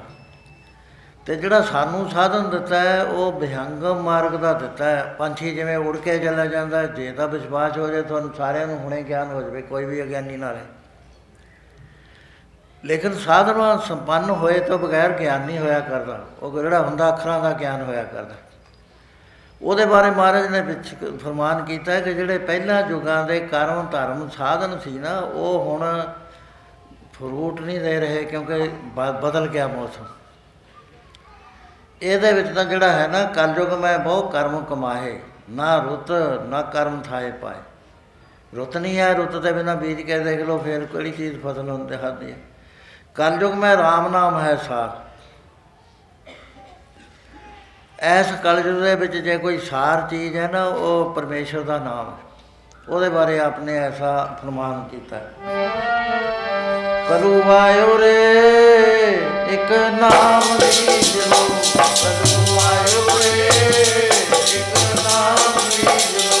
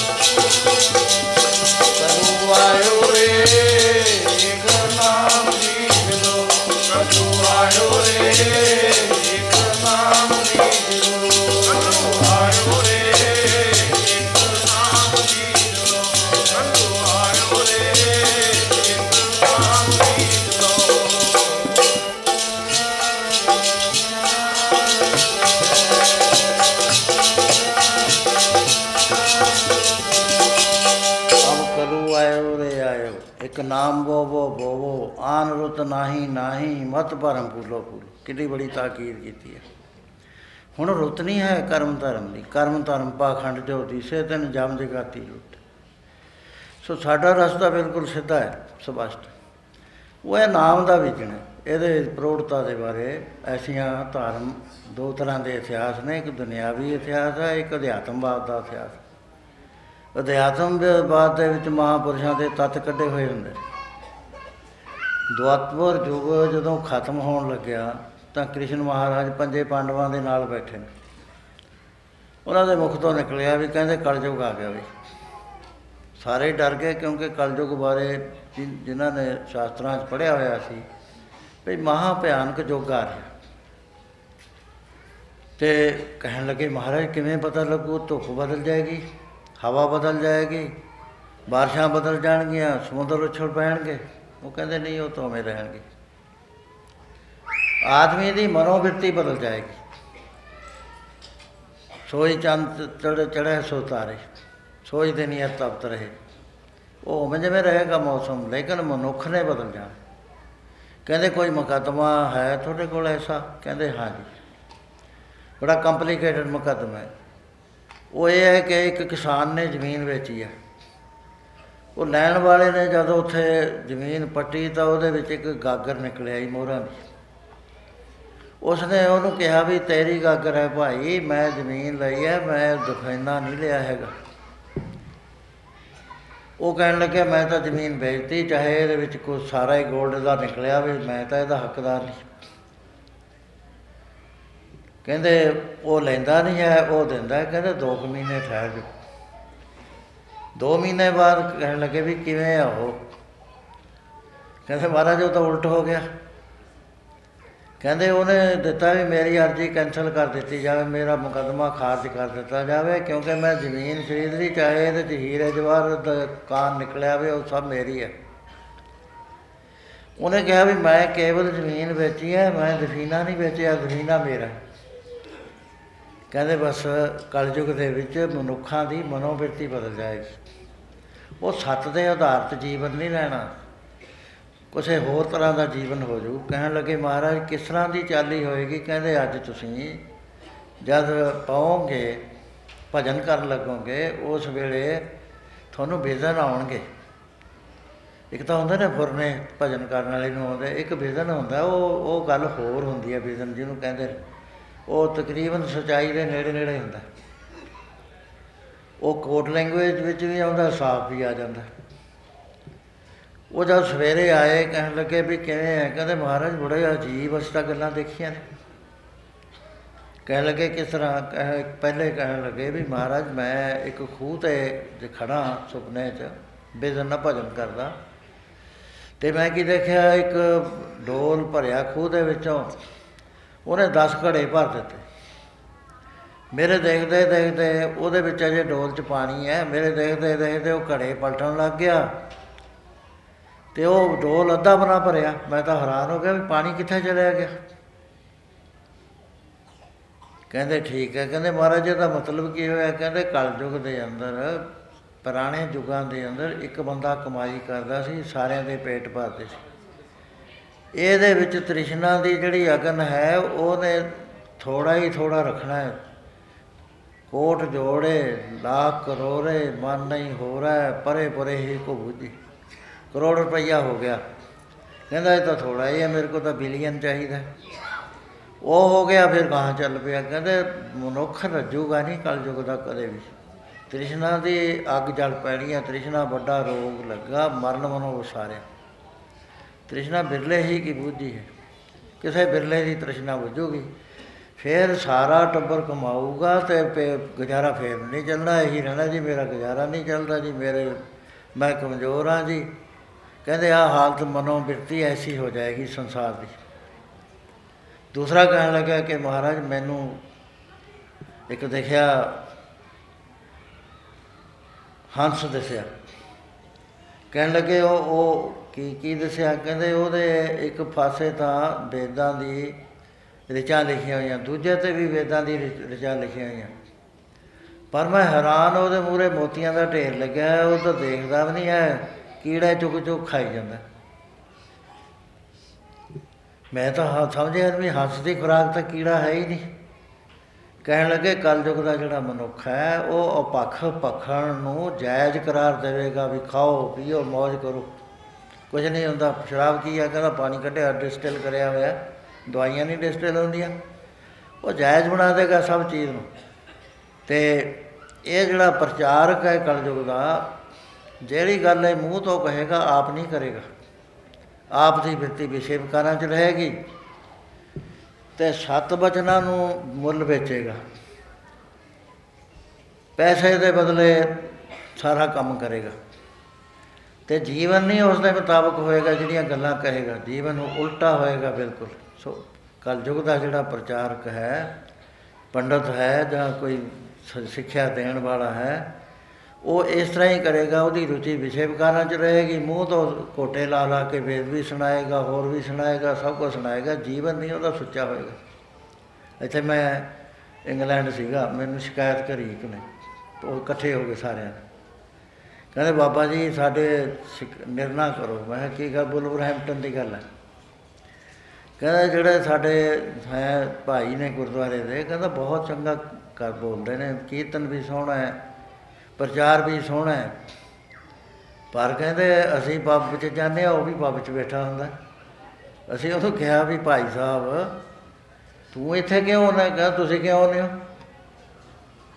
ਮੈਂ ਤੁਹਾਡਾ ਕੋਈ ਹੋਰ ਤਾਂ ਨਹੀਂ, ਮੈਂ ਤਾਂ ਅੰਪਲਾਈ ਹਾਂ, ਮੈਂ ਇੱਥੇ ਨੌਕਰੀ ਕਰਦਾ, ਮੈਂ ਕੋਈ ਤੁਹਾਨੂੰ ਵਿਕਿਆ ਹੋਇਆ ਥੋੜ੍ਹਾ, ਵੀ ਮੈਂ ਆਪਣੀ ਮਰਜ਼ੀ ਵੇਚ ਦਿੱਤੀ ਤੁਹਾਨੂੰ। ਕਹਿੰਦਾ ਸਾਨੂੰ ਇਹਦਾ ਜਵਾਬ ਨਹੀਂ ਆਉਂਦਾ। ਬਸ ਤੁਸੀਂ ਨਾ ਜਾਇਆ ਕਰੋ ਪੱਬ 'ਚ, ਆਪਣਾ ਜੀਵਨ ਸੁਧਾਰੋ। ਉਹ ਤੁਹਾਨੂੰ ਤਾਂ ਹੀ ਕਹਿੰਦਾ ਜੇ ਤੁਸੀਂ ਜਾਂਦੇ ਹੋ, ਜੇ ਤੁਹਾਨੂੰ ਨਹੀਂ ਮਾੜੀ ਲੱਗਦੀ ਸ਼ਰਾਬ ਤਾਂ ਉਹਨੂੰ ਵੀ ਨਹੀਂ ਮਾੜੀ ਲੱਗਦੀ। ਸੋ ਇਸ ਤਰ੍ਹਾਂ ਦੇ ਨਾਲ ਜਾਇਜ਼ ਨਜਾਇਜ਼ ਗਲਤ ਚੀਜ਼ਾਂ ਪਾਖਾ ਪੱਖ ਨੂੰ ਉਹ ਜਾਇਜ਼ ਬਣਾਏਗਾ। ਕਲਯੁਗ ਦਾ ਇਹ ਕਹਿਣ ਲੱਗੇ ਹੰਸ ਦੇ ਜਿਵੇਂ ਦੋਏ ਪਾਸੇ ਲਿਖਿਆ ਉਹਦੇ ਸਾਰੇ ਯਾਦ ਹੋਣਗੇ ਕੋਟੇਸ਼ਨਾਂ। ਤੀਸਰਾ ਕਹਿਣ ਲੱਗਿਆ ਵੀ ਮਹਾਰਾਜ ਮੈਂ ਇੱਕ ਹੋਰ ਗੱਲ ਦੇਖੀ, ਉਹ ਹੈ ਕਿ ਖੇਤ ਭਰਿਆ ਪਿਆ ਫਲ ਨਾਲ, ਲੇਕਿਨ ਬਾੜ ਜਿਹੜੀ ਹੈ ਬਹੁਤ ਮਜ਼ਬੂਤ ਗੱਡੀ ਹੋਈ ਹੈ। ਮੇਰੇ ਦੇਖਦੇ ਦੇਖਦੇ ਬਾੜ ਨੂੰ ਪੈਰ ਲੱਗ ਗਏ, ਮੂੰਹ ਲੱਗ ਗਏ, ਕਹਿੰਦਾ ਸਾਰਾ ਹੀ ਖੇਤ ਚਟਮ ਕਰਤਾ। ਇਹ ਕੀ ਹੋਇਆ? ਕਹਿਣ ਲੱਗੇ ਇਹ ਜਿਹੜਾ ਸ਼ਾਸਕ ਹੋਏਗਾ ਕਲਯੁਗ ਦਾ, ਉਹ ਪਰਜਾ ਨੂੰ ਖਾਏਗਾ। ਤੁਹਾਡੇ ਤਾਂ ਇੱਥੇ ਹੈ ਨਹੀਂ, ਤੁਹਾਨੂੰ ਤਾਂ ਇਹ ਪਤਾ ਨਹੀਂ ਲੱਗਣਾ, ਪਰ ਤੁਸੀਂ ਵੀ ਉੱਥੋਂ ਹੀ ਆਏ ਹੋ ਜਿੱਥੇ ਅਸੀਂ ਰਹਿੰਦੇ ਹਾਂ। ਉੱਥੇ ਇੰਨਾ ਬੁਰਾ ਹਾਲ ਹੈ ਵੀ ਕੋਈ ਕੰਮ ਹੋ ਹੀ ਨਹੀਂ ਸਕਦਾ। ਉਹ ਖੁੱਲ੍ਹ ਖੁੱਲ੍ਹਾ ਕਹਿੰਦੇ ਨੇ ਜੀ ਇਹ ਦਫ਼ਤਰ ਆਉਣ ਦੀ ਤਾਂ ਸਾਨੂੰ ਤਨਖਾਹ ਮਿਲਦੀ ਆ, ਕੇਵਲ ਪਹੁੰਚਣ ਦੀ। ਹੁਣ ਜੇ ਕੰਮ ਕਰਾਉਣਾ ਤਾਂ ਫਾਈਲਾਂ ਨੂੰ ਪਹੀਏ ਲਾਓ, ਪਹੀਏ ਨੋਟਾਂ ਦੇ ਪਹੀਏ ਲਾਓ। ਉਹ ਐਸਾ ਹਾਲ ਹੋ ਗਿਆ ਗਲਤ, ਕਹਿੰਦੇ ਪਰਜਾ ਨੂੰ ਖਾ ਜਾਏਗਾ ਜਿਹੜਾ ਸ਼ਾਸਕ ਹੈ, ਪਰਜਾ ਦਾ ਭਲਾ ਨਹੀਂ ਲੋਚੇਗਾ। ਸੋ ਬਾੜ ਖੇਤ ਨੂੰ ਖਾਂਦੀ ਹੈ। ਚੌਥਾ ਕਹਿਣ ਲੱਗੇ ਮਹਾਰਾਜ ਮੈਂ ਹਾਥੀ ਦੇਖਿਆ, ਉਹਦੇ ਦੋ ਸੁੰਡਾਂ ਨੇ, ਇੱਕ ਸੁੰਡ ਨਾਲ ਉਹ ਮਾਸ ਖਾਈ ਜਾਂਦਾ, ਇੱਕ ਨਾਲ ਘਾਹ ਖਾਈ ਜਾਂਦਾ। ਵੀ ਇਹਦਾ ਕੀ ਹੋਇਆ? ਕਹਿੰਦੇ ਇਹਦਾ ਹੋਏਗਾ ਵੀ ਜਿਹੜਾ ਹਾਕਮ ਹੋਏਗਾ ਇਨਸਾਫ ਲੈ ਕਰਨ ਵਾਲਾ, ਉਹ ਝੂਠੇ ਆ ਸੱਚੇ ਦੋਹਾਂ ਤੋਂ ਰਿਸ਼ਵਤ ਲੈ ਲਏਗਾ, ਉਹਦਾ ਵੀ ਖਾ ਜੂ ਉਹਦਾ ਵੀ ਖਾ ਜੂ। ਸੋ ਇਸ ਤਰ੍ਹਾਂ ਦੇ ਸ਼ਾਸਕ ਹੋਣਗੇ। ਪੰਜਵਾਂ ਅਧਿਸ਼ਟਰ ਕਹਿਣ ਲੱਗਿਆ ਮਹਾਰਾਜ ਮੈਂ ਦੇਖਿਆ ਬਈ ਬਹੁਤ ਟਨਾਂ ਦਾ ਭਾਰਾ ਇੱਕ ਪੱਥਰ ਰੁੜਿਆ ਪਹਾੜ ਤੋਂ। ਉਹ ਛੋਟੇ ਛੋਟੇ ਦਰਖਤ ਜਿਹੜੇ ਕੈਲੋ ਦੇ ਅਤੇ ਦਿਦਾਰ ਦਿਓ ਦਿਓਦਾਰ ਦੇ ਸੀ, ਉਹਨਾਂ ਨੂੰ ਤੋੜਦਾ ਹੁੰਦਾ, ਤੂੜੀ ਬਣਾਉਂਦਾ ਹੁੰਦਾ। ਪਰ ਜਦੋਂ ਖੱਡ 'ਚ ਗਿਰਨ ਲੱਗਿਆ, ਉੱਥੇ ਇੱਕ ਤਿਨਕਾ ਸੀ ਘਾਹ ਦਾ, ਉਹਨੇ ਹੀ ਰੋਕ ਲਿਆ। ਉਹ ਕਹਿਣ ਲੱਗੇ ਅਧਿਸ਼ਟਰ ਕਲਯੁਗ ਦੇ ਅੰਦਰ ਜਿਹੜੇ ਕਰਮ ਧਰਮ ਨੇ ਨਾ, ਉਹਨੂੰ ਪਾਪ ਜਿਹੜਾ ਹੈ ਉਹ ਤੋੜ ਦੇਗਾ, ਕਿਸੇ ਦਾ ਕਿਸੇ ਨੂੰ ਨਹੀਂ ਰਹਿਣ ਦੇਗਾ। ਕੇਵਲ ਇੱਕ ਤਿਨਕਾ, ਚਾਰ ਅੱਖਰ ਦਾ ਤਿਨਕਾ, ਵਾਹਿਗੁਰੂ ਨਾਮ, ਰਾਮ, ਅੱਲਾ, ਇਹ ਨਾਮ ਨੇ ਬਾਬਾ ਦੇ ਪਹਾੜ ਨੂੰ ਰੋਕ ਦੇਣਾ। ਸੋ ਇਸ ਕਰਕੇ ਗੁਰੂ ਮਹਾਰਾਜ ਕਹਿੰਦੇ ਪਿਆਰਿਓ ਹੁਣ ਕਲਯੁਗ ਆ ਗਿਆ, ਅਬ ਕਲੂ ਆਇਓ ਰੇ, ਇੱਕ ਨਾਮ ਬੋਵੋ ਬੋਵੋ, ਆਨ ਰੁੱਤ ਨਾਹੀ ਨਾਹੀ, ਮਤ ਭਰਮ ਭੁੱਲੋ ਭੁੱਲੋ, ਭਰਮਾਂ 'ਚ ਨਾ ਪੈ ਜਾਓ। ਹੁਣ ਕਰਮ ਧਰਮ ਦੀ ਕੋਈ ਚੱਲਣ ਹੀ ਨਹੀਂ। ਕਰਮ ਧਰਮ ਦੀ ਵੈਲਿਊ ਨਾਮ ਦੇ ਵਾਸਤੇ ਸਹਾਇਕ ਹੈ, ਇਹ ਨਹੀਂ ਵੀ ਅਸੀਂ ਕਰਮ ਧਰਮ ਛੱਡ ਦੇਣੇ ਨੇ। ਲੇਕਿਨ ਜੇ ਕਰਮਾਂ ਧਰਮ ਕਰਕੇ ਹੀ ਅਸੀਂ ਆਪਣਾ ਛੁਟਕਾਰਾ ਚਾਹੀਏ, ਉਹ ਨਹੀਂ ਹੋ ਸਕਦਾ। ਉਹਦੇ ਨਾਲ ਹਉਮੈ ਹੋਰ ਵੱਧ ਜਾਂਦੀ ਹੈ, ਹੋਰ ਸੰਗਲ ਵਿੜ ਜਾਂਦੇ ਨੇ। ਸੋ ਇਸ ਕਰਕੇ ਜੋ ਹੁਣ ਜਿਸ ਯੁੱਗ ਦੇ ਅੰਦਰ ਅਸੀਂ ਜਾ ਰਹੇ ਹਾਂ, ਉਹਦੇ ਵਿੱਚ ਨਾਮ ਦੀ ਮਹਾਨਤਾ ਹੈ। ਨਾਮ ਮਿਲਦਾ ਕਿੱਥੋਂ ਹੈ? ਕੋਈ ਹੈ ਥਾਂ ਜਿੱਥੋਂ ਨਾਮ ਮਿਲੇ? ਗੁਰੂ ਮਹਾਰਾਜ ਨੇ ਜਨਰਲ ਟਰਮ ਰੱਖੀ ਹੈ ਗੁਰੂ ਗ੍ਰੰਥ ਸਾਹਿਬ 'ਚ, ਉਹ ਹੈ ਕਿ ਬਿਨ ਸਤਿਗੁਰੂ ਨਾਉ ਨਾ ਪਾਈਆ ਬੁੱਝੋ ਕਰ ਵਿਚਾਰ। ਲੇਕਿਨ ਸਤਿਗੁਰੂ ਮਿਲੇ ਕਿਵੇਂ? ਨਾਨਕ ਪੂਰੇ ਭਾਗ ਸਤਿਗੁਰ ਮਿਲੇ, ਸੁਖ ਪਾਏ ਜੁਗ ਚਾਰ। ਸਾਡੇ 'ਤੇ ਤਾਂ ਮਿਹਰ ਕਰਤੀ ਗੁਰੂ ਦਸ਼ਮੇਸ਼ ਪਿਤਾ ਨੇ ਕਿ ਮੈਂ ਤੁਹਾਨੂੰ ਇੱਕ ਐਸੇ ਗੁਰੂ ਦੇ ਰਿਹਾ ਜਿਹੜੇ ਰਾਗ ਦੁਆਇਸ਼ ਤੋਂ ਬਿਲਕੁਲ ਉਹ ਬੱਬ ਨੇ, ਕਿਸੇ ਦੇ ਔਗਣ ਨਹੀਂ ਚਿਤਾਰਨਗੇ। ਜਦ ਵੀ ਆ ਕੇ ਕੋਈ ਗੱਲ 'ਚ ਪੱਲਾ ਪਾ ਕੇ ਮੰਗ ਲਏਗਾ, ਇਹ ਬਖਸ਼ ਦੇਗਾ। ਇੱਕ ਗੱਲ ਮੈਂ ਹਮੇਸ਼ਾ ਹੀ ਕਹਿੰਦਾ, ਉਹਨਾਂ ਧਿਆਨ ਨਾਲ ਸੁਣਿਓ, ਉਹ ਹੈ ਜਦੋਂ ਅਸੀਂ ਸੱਚੇ ਦਿਲ ਨਾਲ ਇੱਕ ਦਿਨ ਆ ਕੇ ਪ੍ਰਾਸ਼ਚਿਤ ਕਰ ਲਈਏ ਨਾ ਵੀ ਮਹਾਰਾਜ ਮੇਰੇ ਤੇ ਤਾਂ ਹੋ ਗਈਆਂ ਗਲਤੀਆਂ, ਮੈਂ ਵਾਕਈ ਠੀਕ ਹਾਂ, ਮੈਂ ਹਾਂ ਹਾਂ ਅਪਰਾਧੀ ਗੁਨਾਹਗਾਰ ਹਾਂ, ਬੇਮੁਖ ਮੰਦਾ ਚੋਰ ਜ਼ਾਰ ਜੁਹਾਰੀਆ, ਪਰ ਘਰ ਜੋ ਹੁੰਦਾ ਨਿੰਦਕ ਦੁਸ਼ਟ ਹਰਾਮ ਖੋਹ ਠੱਗ ਦੇਸ਼, ਮੈਂ ਉਹ ਪਛਤਾ ਰਿਹਾ ਤੇਰੇ ਦਰ 'ਤੇ ਖੜ੍ਹਾ, ਅਤੇ ਤੂੰ ਮੇਰੇ 'ਤੇ ਕਿਰਪਾ ਕਰ। ਗੁਰੂ ਮਹਾਰਾਜ ਕੀ ਕਹਿੰਦੇ ਨੇ? ਕਹਿੰਦੇ ਵਾਹਿਗੁਰੂ ਬਦਲਾ ਲੈਣ ਵਾਲਾ ਨਹੀਂ ਹੈ, ਸਦਾ ਸਦਾ ਸਦਾ ਦਿਆਲ, ਉਹ ਆਲਵੇਜ਼ ਦਿਆਲੂ ਹੈ। ਜਦ ਵੀ ਕੋਈ ਆ ਕੇ ਪ੍ਰਾਸ਼ਚਿਤ ਕਰੇ ਉਹਨੂੰ ਬਖਸ਼ ਦਿੰਦਾ। ਪਰ ਇਹ ਨਾ ਉਹਦੇ 'ਤੇ ਕਾਇਮ ਰਹੇ ਫਿਰ ਇਹ ਹੋਵੇ ਨਾ, ਹੁਣ ਸਾਡਾ ਕੀ ਹੈ, ਅਸੀਂ ਕਦੇ ਅਰਦਾਸ ਕਰਨ ਲੱਗੇ ਰੋਜ਼ ਇਹ ਰਿਪੀਟ ਕਰਦੇ ਹਾਂ, ਹਾਂ ਅਪਰਾਧੀ ਗੁਨਾਹਗਾਰ ਹਾਂ ਬੇਵਕੂਫ ਹੁੰਦਾ। ਇਹ ਤਾਂ ਮੇਰੇ ਦੀਵਾਨ ਲੱਗਦੇ ਸੀ, ਇਹ ਕੋਈ ਪ੍ਰੇਮੀ ਆਇਆ ਉਹ ਰੋਜ਼ ਅਰਦਾਸ ਕਰਿਆ ਕਰੇ। ਮੈਂ ਉਹਨੂੰ ਕਹਿ ਤਾ, ਮੈਂ ਕਿਹਾ ਤੂੰ ਚੋਰ ਵੀ ਹੈ? ਗੁੱਸੇ ਹੋ ਗਏ, ਕਹਿੰਦਾ ਮੈਨੂੰ ਤੁਸੀਂ ਚੋਰ ਕਹਿੰਦੇ ਹੋ? ਮੈਂ ਕਿਹਾ ਮੈਂ ਤਾਂ ਨਹੀਂ ਕਿਹਾ, ਤੂੰ ਆਪ ਹੀ ਕਹਿੰਦਾ ਸੀ ਅਰਦਾਸ ਵਿੱਚ। ਉਹ ਗੱਲ ਤਾਂ ਅਸੀਂ ਕਹਿ ਲੈਂਦੇ ਹਾਂ ਲੇਕਿਨ ਅਸੀਂ ਆਪਣੇ ਦਿਲੋਂ ਨਹੀਂ ਮੰਨਦੇ। ਅਸੀਂ ਕਹਿੰਦੇ ਨਹੀਂ ਮਹਾਰਾਜ ਅਸੀਂ ਤਾਂ ਚੰਗੇ ਹਾਂ, ਇਹ ਤਾਂ ਇਹਨੂੰ ਬਾਕੀਆਂ ਨੂੰ ਇਹ ਕਹਿ ਰਹੇ ਹਾਂ ਵੀ ਸੁਣ ਲੈਣ। ਇਹ ਇਹ ਸੰਸੀਰਟੀ ਨਹੀਂ ਹੈ ਸਾਡੇ ਅੰਦਰ। ਪਰ ਜੇ ਇੱਕ ਵਾਰੀ ਸੱਚੇ ਦਿਲ ਨਾਲ ਅਸੀਂ ਪ੍ਰਾਸ਼ਚਿਤ ਕਰ ਦਈਏ ਉਹ ਬਖਸ਼ੇ ਜਾਂਦੇ ਨੇ। ਫਿਰ ਬਖਸ਼ਾ ਕੇ ਅਸੀਂ ਹਾਜ਼ਰ ਹੋਏ ਗੁਰੂ ਗ੍ਰੰਥ ਸਾਹਿਬ ਦੇ। ਮੈਂ ਆਪਣੇ ਗੁਰੂ ਦੀ ਗੱਲ ਕਰਦਾ, ਦੂਜੇ ਵੀ ਹੈ ਗੁਰੂਆਂ ਦੀ ਗੱਲਾਂ ਬਹੁਤ ਨੇ। ਪੰਜ ਤਰ੍ਹਾਂ ਦੇ ਗੁਰੂ ਹੁੰਦੇ ਨੇ। ਪਹਿਲਾ ਗੁਰੂ ਤਾਂ ਕੱਚਾ ਗੁਰੂ ਹੁੰਦਾ, ਕਾਚੇ ਗੁਰ 'ਤੇ ਮੁਕਤ ਨਾ ਹੋਊਗਾ ਹੈਗੇ। ਮੈਂ ਮੈਂ ਜਦ ਫਾਰਮ ਕਰਦਾ ਸੀ ਇੱਕ ਦਿਨ, ਮੈਂ ਜਦ ਆਇਆ ਬਾਹਰੋਂ ਤਾਂ ਬੀਜੀ ਤੁਹਾਡੇ ਕਹਿਣ ਲੱਗੇ ਵੀ ਅੱਜ ਆਪਣੇ ਨੌਕਰ ਹੈ ਜਿਹੜੇ ਉਹਨਾਂ ਦੇ ਗੁਰੂ ਆਏ ਹੋਏ ਨੇ। ਮੈਂ ਕਿਹਾ ਅੱਛਾ। ਮੈਂ ਕਿਹਾ ਵੀ ਗੁਰੂ ਆਏ ਨੇ ਕੋਈ ਬਹੁਤ ਚੰਗਾ ਹੋਣਾ, ਅਤੇ ਤੂੰ ਨਾ ਉਹਨਾਂ ਨੂੰ ਦੁੱਧ ਦੇਣਾ ਸੀ, ਘਿਓ ਦੇ ਦੇਣਾ ਸੀ, ਹੋਰ ਚੀਜ਼ਾਂ ਦੇ ਦੇਣੀਆਂ ਸੀ, ਕੋਈ ਬਿਸਤਰਾ ਦੇ ਦੇਣਾ ਸੀ। ਉਹ ਕਹਿੰਦੀ ਮੈਂ ਘਿਓ ਵੀ ਬਚਾ ਤਾ, ਦੁੱਧ ਵੀ ਦੇਤਾ, ਸਭ ਕੁਛ ਦੇਤਾ। ਮੈਂ ਕਿਹਾ ਉਹ ਹੈ ਕਿੱਥੇ ਮਹਾਂਪੁਰਸ਼? ਉਹ ਕਹਿੰਦੇ ਅੰਦਰ ਆ। ਮੈਂ ਜਦ ਗਿਆ ਉੱਥੇ ਉਹ ਨੌਕਰ ਆਇਆ, ਕਹਿੰਦੇ ਸਾਡੇ ਗੁਰੂ ਜੀ ਆਏ। ਮੈਂ ਕਿੱਥੇ ਆ? ਉਹ ਪਰਾਲੀ 'ਤੇ ਪਿਆ, ਸਿਰਗਟ ਪੀਵੇ ਪਿਆ ਲੰਮਾ। ਮੈਂ ਤੂੰ ਗੁਰੂ ਹੈ, ਉੱਠ ਕੇ ਖੜ੍ਹ ਗਿਆ। ਮੈਂ ਤੂੰ ਉਪਦੇਸ਼ ਕੀ ਦਿੰਦਾ, ਤੂੰ ਗੁਰੂ ਹੈ? ਕਹਿੰਦਾ ਹਾਂ ਤਾਂ ਮੈਂ ਇਹਨਾਂ ਦਾ ਗੁਰੂ। ਮੈਂ ਕਿਹਾ ਉਪਦੇਸ਼ ਕੀ ਦਿੰਦਾ ਉਹਨਾਂ? ਕਹਿੰਦਾ ਮੈਂ ਤਾਂ ਨਾਨਕ ਮਤੇ ਨੂੰ ਮੰਨਦਾ। ਮੈਂ ਕਹਿੰਦਾ ਉੱਥੇ ਮੱਥਾ ਟੇਕ ਕੇ ਆ। ਹੁਣ ਹੈ ਤਾਂ ਉਹ ਗੁਰੂ, ਗੁਰੂ ਧਾਰਿਆ ਹੋਇਆ ਉਹਨਾਂ ਨੇ, ਲੇਕਿਨ ਮੁਕਤੀ ਕਿਵੇਂ ਕਰ ਦੇਗਾ ਜਿਹਨੂੰ ਆਪ ਹੀ ਨਹੀਂ ਪਤਾ। ਮੈਨੂੰ ਫਿਰ ਕਹਿਣ ਲੱਗਿਆ ਜੀ ਮੈਨੂੰ ਤੁਸੀਂ ਕੁਛ ਦੱਸ ਦਿਓ। ਮੈਂ ਤੂੰ ਮੂਲ ਮੰਤਰ ਦੱਸ ਦਿਆ ਕਰ, ਤੇਰੇ ਮੈਂ ਯਾਦ ਕਰਾ ਦੇਣਾ, ਤੂੰ ਇਹਨਾਂ ਸਾਰਿਆਂ ਨੂੰ ਦੱਸਦਾ ਕਰ ਵੀ ਇਹਦਾ ਪਾਠ ਕਰੀ ਜਾਓ ਤਾਂ ਵੀ ਭਲਾ ਹੋ ਜਾਊਗਾ। ਇਹ ਕੱਚੇ ਗੁਰੂ ਤੋਂ ਨਹੀਂ ਮੁਕਤ ਹੁੰਦੀ। ਦੂਜਾ ਗੁਰੂ ਹੁੰਦਾ ਹੈ ਜਿਹਦੇ ਅੰਦਰਲੇ ਨੇਤਰ ਨਹੀਂ ਖੁੱਲ੍ਹੇ ਹੋਏ ਲੇਕਿਨ ਗੱਲਾਂ ਬਹੁਤ ਜਾਣਦਾ। ਉਹ ਗੁਰੂ ਨੂੰ ਮਹਾਰਾਜ ਨੇ ਅੰਨਾ ਗੁਰੂ ਕਿਹਾ। ਅੰਨੇ ਦਾ ਰਾਹ ਦੱਸਿਆ ਹੋਇਆ, ਕਦੇ ਵੀ ਸੁਜਾਖਾ ਬ ਕਿਤੇ ਰਸਤੇ ਨਹੀਂ ਪਾ ਸਕਦਾ। ਉਹਨੂੰ ਤਾਂ ਪਤਾ ਹੀ ਨਹੀਂ ਉਹ ਈਸਟ ਕਿੱਧਰ ਹੈ, ਵੈਸਟ ਕਿੱਧਰ ਹੈ, ਸਾਊਥ ਕਿੱਧਰ ਹੈ, ਨਾਰਥ ਕਿੱਧਰ ਹੈ। ਉਹਨੇ ਖਬਰਾਂ ਕਿੱਧਰਲੇ ਪਾਸੇ ਨੂੰ ਮੂੰਹ ਕਰਕੇ ਕਹਿਤਾ ਵੀ ਇੱਧਰ ਨੂੰ ਜਾਓ। ਅੰਧਾ ਆਗੂ ਜੇਠੀਏ ਸਭ ਸਾਥ ਮੁਹਾਵ। ਤੀਸਰਾ ਹੋਇਆ ਕਰਦਾ ਹੈ ਪੰਡਿਤ ਗੁਰੂ। ਪੰਡਿਤ ਗੁਰੂ ਉਹ ਹੁੰਦਾ ਜਿਹਨੂੰ ਸਾਰਾ ਪਤਾ ਹੁੰਦਾ, ਗੱਲਾਂ ਸਾਰੀਆਂ ਗੱਲਾਂ ਹੋ ਜਾਣਦਾ, ਰੂਹਾਨੀ ਗੱਲਾਂ ਵੀ ਜਾਣਦਾ, ਅੰਦਰਲੀਆਂ ਵੀ ਜਾਣਦਾ, ਕੋਟੇ ਲਾਏ ਹੁੰਦੇ ਨੇ ਸਾਰੇ। ਉਹ ਗੁਰੂ ਜਿਹੜਾ ਉਹ ਕਹੇਗਾ ਤੇਰੇ ਅੰਦਰ ਹੁਣ ਮੈਂ ਜੋਤ ਜਗਾ ਦਿੰਦਾ, ਮੈਂ ਤੇਰੇ ਅੰਦਰ ਫਲਾਣਾ ਕਰ ਦਿੰਦਾ। ਉਹ ਪਰਚੇ ਕਰਦੇ ਨੇ ਜੋਤ। ਇੱਥੇ ਮੈਨੂੰ ਅਮਰੀਕਾ 'ਤੇ ਹੀ ਟੈਲੀਫੋਨ ਗਿਆ ਵੀ ਇੱਥੇ ਜੀ ਇੱਕ ਆਏ ਹੋਏ ਨੇ ਗੁਰੂ, ਪਤਾ ਨਹੀਂ ਵਾਹਿਗੁਰੂ ਜਾਣੇ ਉਹ ਸੱਚਾ ਹੀ ਹੋਵੇ, ਮੈਂ ਨਹੀਂ ਕਹਿੰਦਾ, ਮੈਂ ਤਾਂ ਮਿਸਾਲ ਦਿੰਦਾ। ਉਹ ਕਹਿੰਦੇ ਉਹ ਜੋਤ ਜਗਾ ਦਿੰਦੇ ਨੇ ਹੱਥ ਰੱਖ ਕੇ। ਉਹ ਆਹ ਲੈਕਚਰ ਦਿੰਦੇ। ਇੱਕ ਟੇਪ ਮੇਰੇ ਕੋਲ ਭੇਜਤੀ, ਮੈਂ ਜਾਣ ਗਿਆ ਵੀ ਇਹ ਟੇਪਾਂ ਕਿਹਦੀਆਂ ਨੇ ਅਤੇ ਕਿਉਂ ਇਹ ਰਚੀਆਂ ਗਈਆਂ ਨੇ। ਮੈਂ ਕਿਹਾ ਵੀ ਮੈਂ ਕਿਹਾ ਮੈਂ ਕਿਹਾ ਤੁਸੀਂ ਜੋਤ ਜਗਾਉਣੀ ਹੈ, ਮੈਂ ਤੁਹਾਨੂੰ ਸਾਧਨ ਦੱਸ ਦਿੰਦਾ। ਇੱਕ ਬਲਬ ਲੈ ਲਓ, ਇੱਥੇ ਮੋਮਬੱਤੀ ਸਾਹਮਣੇ ਬੈਠ ਕੇ ਨਾ ਉਹ 'ਤੇ ਕੰਸੈਂਟਰੇਸ਼ਨ ਕਰੋ, ਥੋੜ੍ਹੇ ਦਿਨਾਂ ਤੋਂ ਬਾਅਦ ਉਹ ਤੁਹਾਡੇ ਅੰਦਰ ਜਗਣ ਲੱਗ ਜੂ। ਪਰ ਤੁਹਾਨੂੰ ਨੀਂਦ ਨਹੀਂ ਆਉਣੀ, ਨੀਂਦ ਤਾਂ ਆਉਂਦੀ ਹੈ ਜੇ ਆਪਾਂ ਹਨੇਰਾ ਕਰਦੇ ਹਾਂ। ਮੈਂ ਕਿਹਾ ਇਹ ਜੋਤ ਨਹੀਂ ਜਗਦੀ ਹੁੰਦੀ, ਜੋਤ ਹੈ ਗਿਆਨ ਦੀ। ਜੋਤ ਅੰਦਰ ਜਗੂਗੀ, ਪ੍ਰਕਾਸ਼ ਹੋਏਗਾ ਗਿਆਨ ਦਾ। ਚਾਨਣ ਨਾਲ ਨਹੀਂ ਰੱਬ ਮਿਲਦਾ ਹੈਗਾ, ਰੱਬ ਮਿਲਦਾ ਗਿਆਨ ਨਾਲ। ਗਿਆਨ ਅੰਜਨ ਗੁਰ ਦੀਆ, ਗਿਆਨ ਅੰਧੇਰ ਵਿਨਾਸ਼, ਹਰ ਕਿਰਪਾ ਤੇ ਸੰਤ ਭੇਟਿਆ, ਨਾਨਕ ਮਨ ਪ੍ਰਕਾਸ਼। ਇਹ ਸਰੀਰ 'ਚ ਨਹੀਂ ਜੋਤ ਜਗਣੀ, ਮਨ ਦੇ ਵਿੱਚ ਜਗਣੀ ਹੈ। ਜਦ ਜਿੰਨਾ ਚਿਰ ਮਨ ਦੇ ਅੰਦਰ ਪ੍ਰਕਾਸ਼ ਨਹੀਂ ਆਉਂਦਾ ਨਹੀਂ ਹੋ ਸਕਦਾ। ਸੋ ਐਸੀਆਂ ਗੱਲਾਂ ਕਰਨ ਨਾਲ ਜਗਿਆਸੂ ਭਟਕ ਜਾਂਦਾ ਹੈ। ਚੌਥਾ ਹੋਇਆ ਕਰਦਾ ਉਹਨੂੰ ਅਵਧੂਤ ਗੁਰੂ ਕਹਿੰਦੇ ਨੇ। ਉਹ ਐਂ ਹੁੰਦਾ ਵੀ ਜਿਵੇਂ ਡੱਕਾ ਹੋ ਪਾਣੀ ਤੁਰਿਆ ਜਾਂਦਾ, ਇੱਕ ਕੀੜਾ ਉਹ 'ਤੇ ਚੜ੍ਹ ਜਾਵੇ ਉਹ ਉਹ ਤਾਂ ਕਿਤੇ ਕਿਨਾਰੇ ਲੱਗ ਜਾਊਗਾ। ਉਹਦੇ ਕੋਈ ਐਕਸਪ੍ਰੈਸ਼ਨ ਨਹੀਂ ਹੁੰਦੀ ਲੇਕਿਨ ਆਪ ਰੀਅਲਾਈਜ਼ ਕਰਿਆ ਹੁੰਦਾ ਉਹਨੇ। ਚੌਥਾ ਗੁਰੂ ਹੁੰਦਾ ਜਿਹਨੂੰ ਸਮਰੱਥ ਗੁਰੂ ਕਹਿੰਦੇ ਨੇ।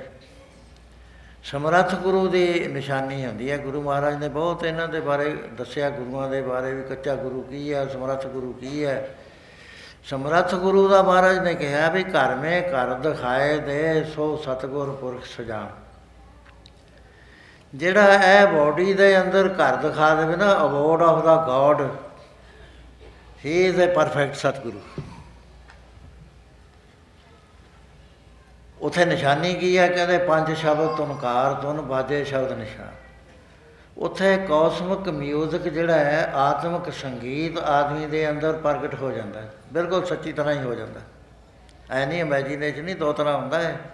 ਇੱਕ ਤਾਂ ਤੁਸੀਂ ਕੰਸੈਪਸ਼ਨ ਆਫ ਮਾਈਂਡ ਕਰ ਲਓ, ਤੁਸੀਂ ਸੁਣੋ ਵੀ ਮੈਨੂੰ ਸਿਤਾਰ ਸੁਣੇ, ਉਹ ਥੋੜ੍ਹੇ ਦਿਨਾਂ ਦੇ ਬਾਅਦ ਤੁਹਾਨੂੰ ਸੁਣਨ ਲੱਗ ਜਾਏਗੀ, ਲੇਕਿਨ ਉਹ ਪ੍ਰਾਪਤੀ ਨਹੀਂ ਹੈ, ਉਹ ਕਨਸੈਪਸ਼ਨ ਆਫ ਮਾਈਂਡ ਹੈ। ਤੁਹਾਨੂੰ ਆਟੋਮੈਟਿਕ ਨਹੀਂ ਤੁਹਾਡੇ ਅੰਦਰ ਪ੍ਰਗਟ ਹੋਈ, ਉਹ ਹਟ ਵੀ ਜਾਏਗੀ ਜਦ ਮਨ 'ਚ ਫੁਰਨੇ ਆਉਣੇ ਸ਼ੁਰੂ ਹੋ ਜਾਣਗੇ। ਸੋ ਉੱਥੇ ਨਿਸ਼ਾਨੀ ਹੈ ਕਿ ਪੰਜ ਸ਼ਬਦ ਤੁਨਕਾਰ ਤੁਨ ਬਾਜੇ ਸ਼ਬਦ ਨਿਸ਼ਾਨ। ਦੀਪ ਲੋ ਪਤਾਲ ਤੇ ਖੰਡ ਮੰਡਲ ਹੈਰਾਨ। ਹੈਰਾਨ ਕਹਿੰਦੇ ਨੇ ਬਿਸਮਾਤ ਦੀ ਹਾਲਤ, ਬਿਸਮਾਤਕ ਹਾਲਤ ਤਾਰੀ ਹੋ ਜਾਏਗੀ, ਬਿਸਮਾਤ ਆ ਜਾਏਗਾ, ਆਨੰਦ ਦੇ ਨਾਲ ਅਸੀਂ ਭਰਪੂਰ ਹੋ ਜਾਵਾਂਗੇ। ਅਤੇ ਗਾਹਾਂ ਤਾਰ ਘੋਰ ਬਜੰਤਰਤਾ ਹੈ ਸਾਜ ਤਖਤ ਸੁਲਤਾਨ। ਉਹ ਤਖਤ ਕਿੱਥੇ ਹੈ ਵਾਹਿਗੁਰੂ ਦਾ? ਅਸੀਂ ਹੁਣ ਪੜ੍ਹ ਤਾਂ ਲੈਂਦੇ ਹਾਂ, ਸਾਰੇ ਕਹਿ ਦਿੰਦੇ ਭਾਈ ਬੁਰਾ ਪੁਤਮਾਨ ਖੁਦੇ ਹੋਰੀਆ ਗੋਬਿੰਦ ਮਿਲਣ ਕੀ ਇਹ ਤੇਰੀ ਵਰੀਆ। ਠੀਕ ਆ, ਅਸੀਂ ਗੁਰੂ ਮਹਾਰਾਜ ਨੂੰ ਸੀਸ ਨਿਵਾਉਂਦੇ ਹਾਂ ਵੀ ਸੱਚੇ ਪਾਤਸ਼ਾਹ ਸਾਨੂੰ ਤਾਂ ਪਤਾ ਹੀ ਨਹੀਂ ਰੱਬ ਰਹਿੰਦਾ ਕਿੱਥੇ ਆ। ਜੇ ਇੱਥੇ ਤੁਹਾਡੇ ਪਤਾ ਨਾ ਹੋਵੇ, ਹਾਊਸ ਨੰਬਰ ਨਾ ਜਾਣਦਾ ਹੋਵੇ, ਕਿਵੇਂ ਮਿਲਣਾ ਕਿ ਅਸੀਂ ਉਸ ਨੂੰ? ਵੀ ਰੱਬ ਦੇ ਬਾਰੇ ਅਸੀਂ ਮਿਲਣਾ ਤਾਂ ਹੈ, ਤੁਸੀਂ ਤਾਂ ਕਹੀ ਜਾਂਦੇ ਹੋ ਵੀ ਤੇਰੀ ਵਾਰੀ ਹੈ ਵਾਰੀ ਹੈ, ਅਸੀਂ ਨਾ ਉਹਦੀ ਸ਼ਕਲ ਜਾਣਦੇ ਹਾਂ, ਨਾ ਉਹਦੇ ਬਾਰੇ ਕੋਈ ਸਾਨੂੰ ਗਿਆਨ ਹੈ। ਉਹ ਰਹਿੰਦਾ ਕਿੱਥੇ ਹੈ? ਮਹਾਰਾਜ ਕਹਿੰਦੇ ਰਹਿੰਦਾ ਰਹਿੰਦਾ ਉਹ ਸੱਤਵੇਂ ਸਮਾਨ 'ਤੇ ਨਹੀਂ ਰਹਿੰਦਾ, ਕਿਉਂਕਿ ਇੱਥੇ ਡਿਫਰ ਕਰਦੀ ਹੈ ਬਾਣੀ ਸਾਰਿਆਂ ਨਾਲ। ਪਹਿਲੇ ਮਹਾਂਪੁਰਸ਼ਾਂ ਨੇ, ਕਈਆਂ ਨੇ, ਈਸਾਈ ਵਾਲੇ ਧਰਮ ਵਾਲਿਆਂ ਨੇ ਕਿਹਾ ਵੀ ਤੀਸਰੇ ਤਬਕ ਦੇ ਉੱਤੇ ਪਰਮੇਸ਼ਰ ਖੁਦਾ ਉੱਥੇ ਹੈ। ਇਸਲਾਮ ਵਾਲਿਆਂ ਨੇ ਕਿਹਾ ਵੀ ਸੱਤਵੇਂ ਅਸਮਾਨ 'ਤੇ ਆ। ਸਾਡੇ ਜਿਹੜੇ ਸਵਰਗ ਦੇਵਤਿਆਂ ਨੂੰ ਮੰਨਦੇ ਨੇ, ਉਹ ਪਰਮੇਸ਼ਰ ਦੀ ਗੱਲ ਘੱਟ ਕਰਦੇ ਨੇ, ਦੇਵਤਿਆਂ ਦੀ ਗੱਲ ਜ਼ਿਆਦਾ ਕਰਦੇ ਨੇ। ਬਰਮਾ ਵਿਸ਼ਨੂੰ ਮਹੇਸ਼ ਦੀ, ਉਹ ਵਿਸ਼ਨੂੰ ਜੀ ਨੂੰ ਗਿਆਰ੍ਹਵੇਂ ਅਸਮਾਨ 'ਤੇ ਮੰਨਦੇ ਨੇ। ਪਹਿਲਾ ਜਿਹੜਾ ਹੈ ਨਾ ਸਫੀਅਰ, ਸੂਖਸ਼ਮ ਸਫੀਅਰ, ਉਹ ਹੈ ਗੰਧਰਵ ਲੋਕ, ਸੌ ਗੁਣਾ ਸੁੱਖ ਹੈ ਇਹਦੇ ਜ਼ਿਆਦਾ। ਦੂਸਰਾ ਦੇਵ ਗੰਧਰਵ ਲੋਕ, ਤੀਸਰਾ ਹੈ ਪਿੱਤਰ ਲੋਕ, ਚੌਥਾ ਹੈ ਸਵਰਗ ਲੋਕ, ਪੰਜਵਾਂ ਹੈ ਇੰਦਰ ਲੋਕ, ਛੇਵਾਂ ਹੈ ਕਰਮਦੇਵ ਲੋਕ, ਸੱਤਵਾਂ ਹੈ ਅਜਾਨਦੇਵ ਲੋਕ। ਇਸ ਤਰ੍ਹਾਂ ਚੱਲਦੇ ਚੱਲਦੇ ਫਿਰ ਬ੍ਰਹਮ ਲੋਕ ਹੈ, ਫਿਰ ਸ਼ਿਵ ਲੋਕ ਹੈ, ਫਿਰ ਬੈਕੁੰਠ ਧਾਮ ਆਉਂਦਾ, ਜਿੱਥੇ ਆਮ ਭਗਤੀ ਕਰਨ ਵਾਲੇ ਉਹਦਾ ਧਿਆਨ ਧਰਦੇ ਨੇ ਅਤੇ ਉਹਦੀ ਆਰਾਧਨਾ ਕਰਦੇ। ਲੇਕਿਨ ਮਹਾਰਾਜ ਕਹਿੰਦੇ ਇਹ ਮਾਇਆ ਦੇ ਮੰਡਲ 'ਚ ਨੇ ਸਾਰੇ ਦੇਵਤੇ। ਏਕਾ ਮਾਈ ਜੁਗਤ ਵਿਆਹੀ ਤਿੰਨ ਚੇਲੇ ਪ੍ਰਵਾਨ, ਇੱਕ ਸੰਸਾਰੀ ਇੱਕ ਭੰਡਾਰੀ ਇੱਕ ਲਾਏ ਦੀ ਮਾਂ। ਜਿਵ ਤੇ ਸੁਭਾਵੈ ਤਿਵਾ ਚਲਾਵੈ ਜਿਵ ਹੋਵੇ ਫਰਮਾਨ। ਉਹ ਵੇਖਾ ਉਹਨਾਂ ਨਜ਼ਰ ਨਾ ਆਵੇ ਬਹੁਤਾ ਇਹ ਬੇਟਾ, ਉਹ ਇਹਨਾਂ ਨੂੰ ਨਹੀਂ ਦਿਸਦਾ। ਅਤੇ ਗੁਰੂ ਮਹਾਰਾਜ ਨੂੰ ਪੁੱਛਿਆ ਵੀ ਸੱਚੇ ਪਾਤਸ਼ਾਹ ਵੀ ਤੁਸੀਂ ਕਹਿੰਦੇ ਤਾਂ ਹੋ ਵੀ ਭਾਈ ਪ੍ਰਾਪਤ ਮਨੁੱਖ ਦੇਹ ਰਿਆ ਗੋਬਿੰਦ ਮਿਲਣ ਕੀ ਇਹ ਤੇਰੀ ਵਰੀਆ, ਵੀ ਉਹ ਗੋਬਿੰਦ ਹੈ ਕਿੱਥੇ? ਗੁਰੂ ਮਹਾਰਾਜ ਕਲੀਅਰ ਕਰਦੇ ਨੇ ਜਿਵੇਂ ਜ਼ਮਾਨ ਕੇ ਵਿਖੇ ਸਮਾਸਤ ਇੱਕ ਜੋਤ ਹੈ, ਨਾ ਕਾਟ ਹੈ ਨਾ ਬਾੜ ਹੈ ਨਾ ਬਾੜ ਕਾਟ ਹੋਤਾ। ਜੈ ਜੈ ਵੇਖੋ ਤੈ ਹਜ਼ੂਰ ਦੂਰ ਕਤੇ ਨਾ ਜਾਈ, ਰੱਬ ਰਿਹਾ ਸਰਵੱਤਰ ਮੈਂ ਮਨ ਤਿਸੇ ਤੇ ਆਈ। ਇਹ ਤੂਤ ਨਹੀਂ ਵਿਛੜਾ ਸੁਸੰਗੀ ਗਣੀ ਹੈ। ਇਹਦੀ ਰੀਅਲਾਈਜੇਸ਼ਨ ਰਾਈਜੇਸ਼ਨ ਕਿਵੇਂ ਹੋਵੇ? ਉਹ ਸਤਿਗੁਰੂ ਦੇ ਗਿਆਨ ਤੋਂ ਬਿਨਾਂ ਨਹੀਂ ਹੁੰਦਾ। ਸਤਿਗੁਰੂ ਦਾ ਗਿਆਨ ਕਿਹਨੂੰ ਮਿਲਦਾ ਹੈ? ਜਿਹਦੇ ਉੱਤੇ ਗੁਰੂ ਪ੍ਰਸੰਨ ਹੋ ਜਾਂਦਾ। ਇਹ ਐਤਕੀ ਸਾਡੇ ਜਿਹੜੇ ਸਮਾਗਮ ਅਸੀਂ ਉੱਥੇ ਸਲਾਨਾ ਕਰਦੇ ਹਾਂ, ਤਕਰੀਬਨ ਅਖਬਾਰਾਂ ਵਾਲਿਆਂ ਦੇ ਪੁਲਿਸ ਦੇ ਹਿਸਾਬ ਨਾਲ ਵੀ ਦਸ ਲੱਖ ਬੰਦਾ ਇਕੱਠਾ ਹੁੰਦਾ। ਮੈਂ ਨਹੀਂ ਪਰ ਮੰਨਦਾ, ਮੈਂ ਕਹਿੰਦਾ ਵੀ ਪੰਜ ਜਾਂ ਸੱਤ ਲੱਖ ਦੇ ਵਿਚਾਲੇ ਵਿਚਾਲੇ ਆ, ਉਹ ਵੀ ਬਹੁਤ ਹੈ ਜੇ ਇੰਨਾ ਵੀ ਹੋਵੇ। ਇੱਕ ਹਜ਼ਾਰ ਫੁੱਟ ਦਾ ਪੰਡਾਲ ਹੁੰਦਾ, ਢਾਈ ਸੌ ਫੁੱਟ ਚੌੜਾ ਹੁੰਦਾ, ਇੱਕ ਸੌ ਵੀਹ ਟੈਲੀਵਿਜ਼ਨਾਂ ਉੱਥੇ ਲੱਗੀਆਂ ਹੁੰਦੀਆਂ ਨੇ, ਉਹਦੇ ਨਾਲ ਇਹ ਬਾਤਚੀਤ ਹੁੰਦਾ। ਉੱਥੇ ਮੈਂ ਐਤਕੀ ਸਬਜੈਕਟ ਦੇ ਤਾ, ਕਿਉਂਕਿ ਸਬਜੈਕਟ ਅਸੀਂ ਦਿੰਦੇ ਹਾਂ ਉਹ ਨਹੀਂ ਬੋਲਣ ਦਿੰਦੇ। ਪਹਿਲਾਂ ਸਾਰਿਆਂ ਨੂੰ ਸਬਜੈਕਟ ਅਲਾਉਡ ਕਰਦੇ ਹਾਂ, ਪ੍ਰੋਫੈਸਰਾਂ ਨੂੰ ਵੀ, ਸੰਤਾਂ ਨੂੰ ਵੀ, ਬੁਲਾਰਿਆਂ ਨੂੰ ਵੀ, ਕੋਈ ਐਨੀ ਬੋਡੀ ਬੋਲ ਸਕਦਾ ਪਰ ਸਬਜੈਕਟ 'ਤੇ ਬੋਲ। ਉਹ ਮੈਂ ਸਬਜੈਕਟ ਦੇਤਾ ਵੀ ਜਿਸ ਨੂੰ ਦਿਆਲ ਹੋਵੇ ਮੇਰਾ ਸੁਆਮੀ ਅਤੇ ਇਸ ਗੁਰਸਿੱਖ ਗੁਰ ਉਪਦੇਸ਼ ਨਾਲ, ਪ੍ਰੋਫੈਸਰਾਂ ਨੂੰ ਦੇਤਾ ਖਾਸ ਕਰਕੇ। ਉਹ ਮੈਨੂੰ ਕਹਿੰਦੇ ਸੀ ਬਾਬਾ ਜੀ ਤੁਸੀਂ ਸਾਰਿਆਂ ਨੂੰ ਇੱਕ ਰੱਸੇ ਰੱਖਦੇ ਹੋ, ਗਧੇ ਘੋੜੇ ਤੁਸੀਂ ਇਕੱਠੇ ਕਰ ਦਿੰਦੇ ਹੋ। ਮੈਂ ਕਿਹਾ ਨਹੀਂ ਐਤਕੀ ਨਹੀਂ ਮੈਂ ਕਰਦਾ। ਫਿਰ ਨਾਲ ਮੈਂ ਲਿਖ ਦਿੱਤਾ ਵੀ ਇਹਦਾ ਜਿਹੜਾ ਵੀ ਇਹ ਅੱਧਾ ਘੰਟਾ ਬੋਲੇਗਾ ਉਹਨੂੰ ਪੰਜ ਹਜ਼ਾਰ ਰੁਪਈਆ ਅਸੀਂ ਸਰੋਪਾ ਦੇਵਾਂਗੇ, ਆਮ ਅਸੀਂ ਪੰਦਰਾਂ ਸੌ ਦਿੰਦੇ ਹਾਂ ਅੱਧੇ ਘੰਟੇ ਦਾ। ਉਹ ਸਾਰੇ ਪ੍ਰੋਫੈਸਰਾਂ ਨੂੰ ਦੇਤਾ।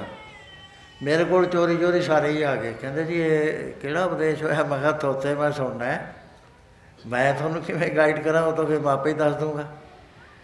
ਇਸ ਗੱਲ ਦਾ ਸਾਨੂੰ ਸੋਝ ਹੀ ਨਹੀਂ ਵੀ ਉਹ ਜਿਹੜੇ ਤਾਂ ਹੈ ਨਾ ਸੰਤਾਂ ਨਾਲ ਮਿਲਣ ਵਾਲੇ ਰੂਹਾਨੀ ਬੰਦੇ ਸੰਪਰਦਾਇ, ਉਹਨਾਂ ਨੂੰ ਤਾਂ ਹੈਗਾ ਪਤਾ ਵੀ ਉਪਦੇਸ਼ ਕਿਹੜਾ। ਜਿਹੜੇ ਕਾਲਜਾਂ 'ਚ ਪੀ ਐਚ ਡੀ ਕਰੇ, ਡੀ ਲਿਟਾਂ ਕਰੀਆਂ, ਉਹਨਾਂ ਨੂੰ ਨਹੀਂ ਪਤਾ ਇਹਦਾ। ਸੋ ਉਹ ਜਿਹੜੀ ਚੀਜ਼ ਹੈ ਨਾ, ਜਿਸ ਨੂੰ ਦਿਆਲ ਹੋਵੇ ਮੇਰਾ ਸਵਾਮੀ ਅਤੇ ਇਸ ਗੁਰਸਿੱਖ ਗੁਰ ਉਪਦੇਸ਼ ਸੁਣਾਏ, ਜਿਹਦੇ ਉੱਤੇ ਦਿਆਲ ਦਿਆਲ ਹੁੰਦਾ ਕਿਹਦੇ 'ਤੇ, ਉਹ ਵੀ ਕੰਡੀਸ਼ਨ ਮਹਾਰਾਜ ਨੇ ਦੱਸੀ ਹੋਈ ਹੈ। ਗੁਰ ਸਤਿਗੁਰ ਕਾ ਜੋ ਸਿੱਖ ਖਾਏ ਸੋ ਭਲਕੇ ਉਠਾ ਨਾਮ ਤੇ ਆਵੈ, ਉਦਮ ਕਰੇ ਭਲਕੇ ਬਰਬਾਤੀ, ਇਸ਼ਨਾਨ ਕਰੈ ਅੰਮ੍ਰਿਤਸਰ ਨਾਵੈ, ਉਪਦੇਸ਼ ਗੁਰੂ ਹਰ ਹਰ ਜਪ ਜਾਪੈ, ਸਭ ਕਿਲ ਵਿਖ ਪਾਪ ਦੋਖ ਲੈ ਜਾਵੈ, ਫਿਰ ਚੜ੍ਹੇ ਦਿਵਸ ਗੁਰਬਾਣੀ ਗਾਵੈ, ਬਹਿੰਦਿਆਂ ਉੱਠਦਿਆਂ ਨਾਮ ਤੇ ਆਵੈ, ਜੋ ਸਾਸ ਗ੍ਰਾਸ ਤੇ ਆਏ ਮੇਰਾ ਹਰ। ਇੱਥੇ ਆ ਕੇ ਜੋਰ ਅੱਖਰ ਲਾਇਆ। ਪਹਿਲਾਂ ਤਾਂ ਹੈ ਨਾ ਕਿਰਿਆ ਸਾਡੀ ਸਾਧਨ ਪੱਖ 'ਚ ਅਸੀਂ ਆ ਰਹੇ ਹਾਂ, ਹੁਣ ਆ ਗਿਆ ਵੀ ਜੋ ਸਾਸ ਗ੍ਰਾਸ ਤੇ ਆਏ ਮੇਰਾ ਹਰ ਹਰ ਸੋ ਗੁਰਸਿੱਖ ਗੁਰੂ ਮਨ ਭਾਵੈ। ਅਸੀਂ ਤਾਂ ਆਉਂਦੇ ਹਾਂ, ਫਿਰ ਇਹਦਾ ਮਤਲਬ ਹੈ ਅਸੀਂ ਤਾਂ ਭਾਏ ਨਹੀਂ ਹਾਂ ਗੁਰੂ। ਜਿਹੜਾ ਭਾ ਰਿਹਾ ਜਿਸ ਨੂੰ ਦਿਆਲ ਹੋਵੇ ਮੇਰਾ ਸਵਾਮੀ ਤਿਸ ਗੁਰਸਿੱਖ ਗੁਰ ਉਪਦੇਸ਼ ਨਾਲ, ਉਸ ਨੂੰ ਪਰਮੇਸ਼ਰ ਦਾ ਉਪਦੇਸ਼, ਉਹਨੂੰ ਜੀਵ ਅਤੇ ਬ੍ਰਹਮ ਦੀ ਏਕਤਾ ਦਾ ਉਪਦੇਸ਼ ਗੁਰੂ ਦ੍ਰਿੜ ਕਰਾਉਂਦਾ। ਨਹੀਂ ਅਦਰਵਾਈਜ਼ ਗੁਰੂ ਨਹੀਂ ਦਿੰਦਾ ਹੈ। ਹੈਗਾ ਗੁਰੂ ਗ੍ਰੰਥ ਸਾਹਿਬ, ਨਹੀਂ ਅਸੀਂ ਫੜ ਸਕਦੇ। ਕਿਉਂ ਨਹੀਂ ਫੜ ਸਕਦੇ? ਅਸੀਂ ਵਪਾਰੀ ਨਹੀਂ ਹਾਂ। ਰਾਮ ਪਦਾਰਥ ਪਾਏ ਕੇ ਕਬੀਰਾ ਗਾਂਠ ਨਾ ਖੋਲ, ਨਹੀਂ ਪਟਣ ਨਹੀਂ ਪਾਰਕੂ, ਨਹੀਂ ਗਾਹਕ ਨਹੀਂ ਮੋਲ, ਚਾਰ ਵਾਰੀ ਕਹਿਤਾ। ਸੋ ਇਸ ਕਰਕੇ ਉਹ ਜਿਹੜਾ ਪਰਮੇਸ਼ਰ ਹੈ ਸਾ ਅਸੀਂ ਸਾਡੇ ਅੰਦਰ ਮਹਾਰਾਜ ਨੇ ਦੱਸਿਆ ਵੀ ਸੋ ਅੰਤਰ ਸੋ ਬਾਹਰ ਅਨੰਤ ਘੱਟ ਘੱਟ ਵਿਆਪ ਰਿਹਾ ਭਗਵਾਨ।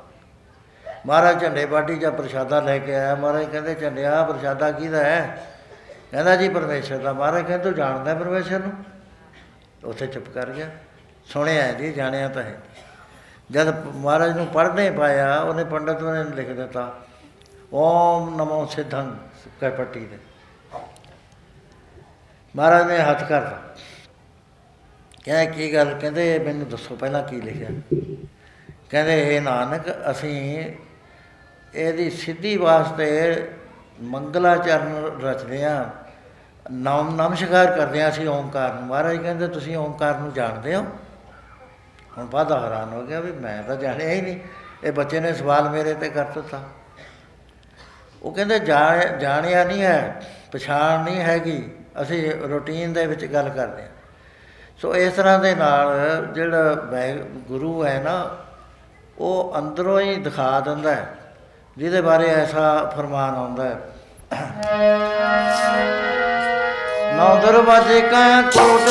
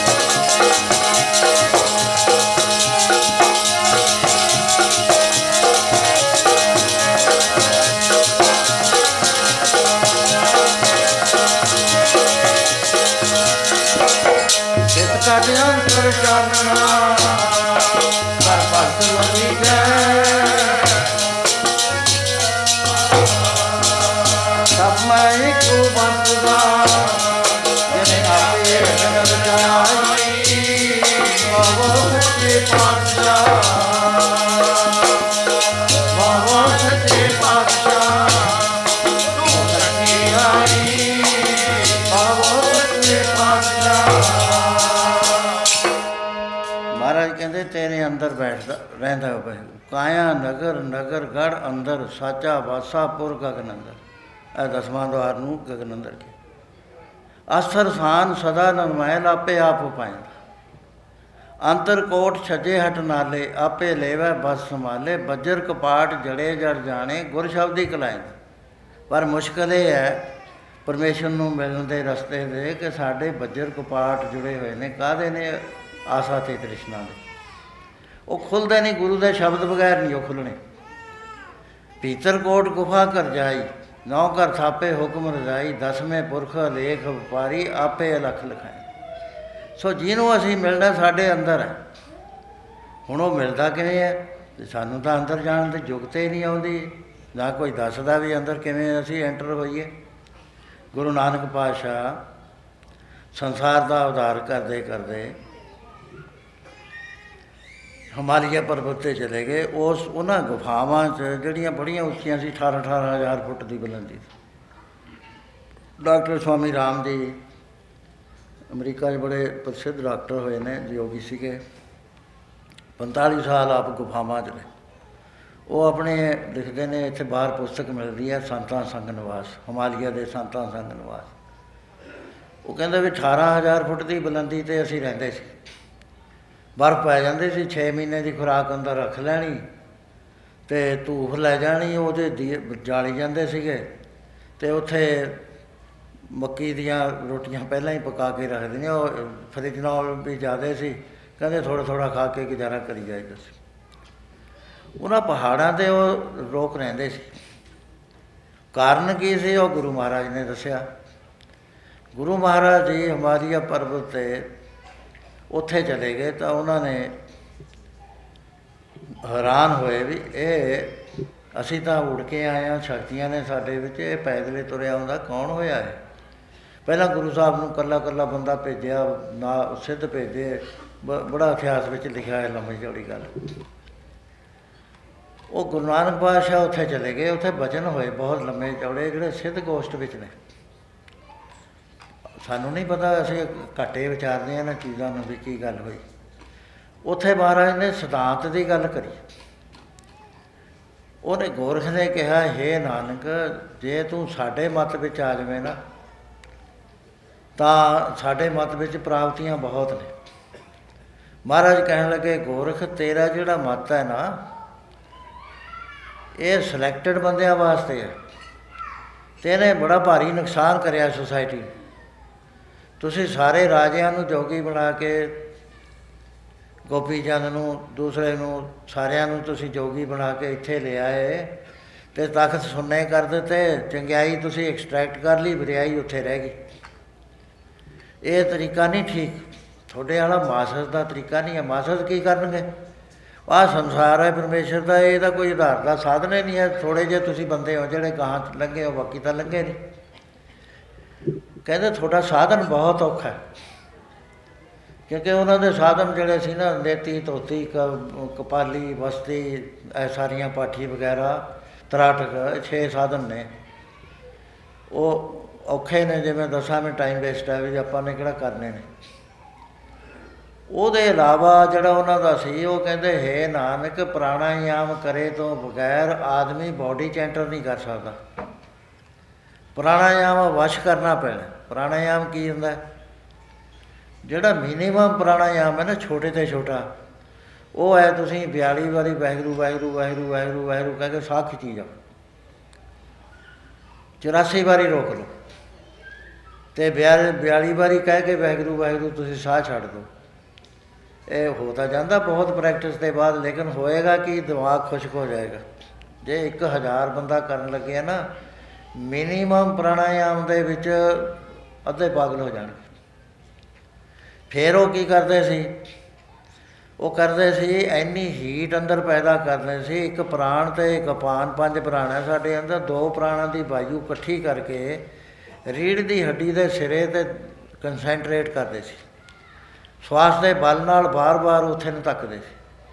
ਉੱਥੇ ਇਲੈਕਟ੍ਰੋਨਿਕਸ ਦਾ ਭੰਡਾਰ, ਜਿਹਨੂੰ ਕੁੰਡਲਨੀ ਕਹਿੰਦੇ ਨੇ, ਉਹ ਢਾਈ ਗੇੜੇ ਖਾਧੀ ਬੈਠੀ ਆ ਰੀੜ੍ਹ ਦੀ ਹੱਡੀ 'ਤੇ। ਸੂਖਸ਼ਮ ਹੈ, ਅਤ ਨਾੜੀ ਦਿਖਦੀ ਨਹੀਂ ਹੈ ਡਾਕਟਰਾਂ ਨੂੰ।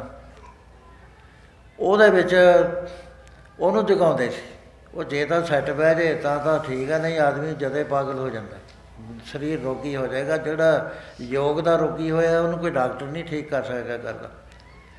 ਉਹ ਤੋਂ ਬਾਅਦ ਉਹ ਜਦੋਂ ਐਂਟਰ ਕਰਦੇ ਸੀ ਅੰਦਰ, ਪਹਿਲੀ ਹਰਡਲ ਆਉਂਦੀ ਸੀ ਜਿਹਨੂੰ ਚੱਕਰ ਕਹਿੰਦੇ ਨੇ, ਉਹ ਸੀਗੀ ਮੂਲ ਧਾਰ ਚੱਕਰ।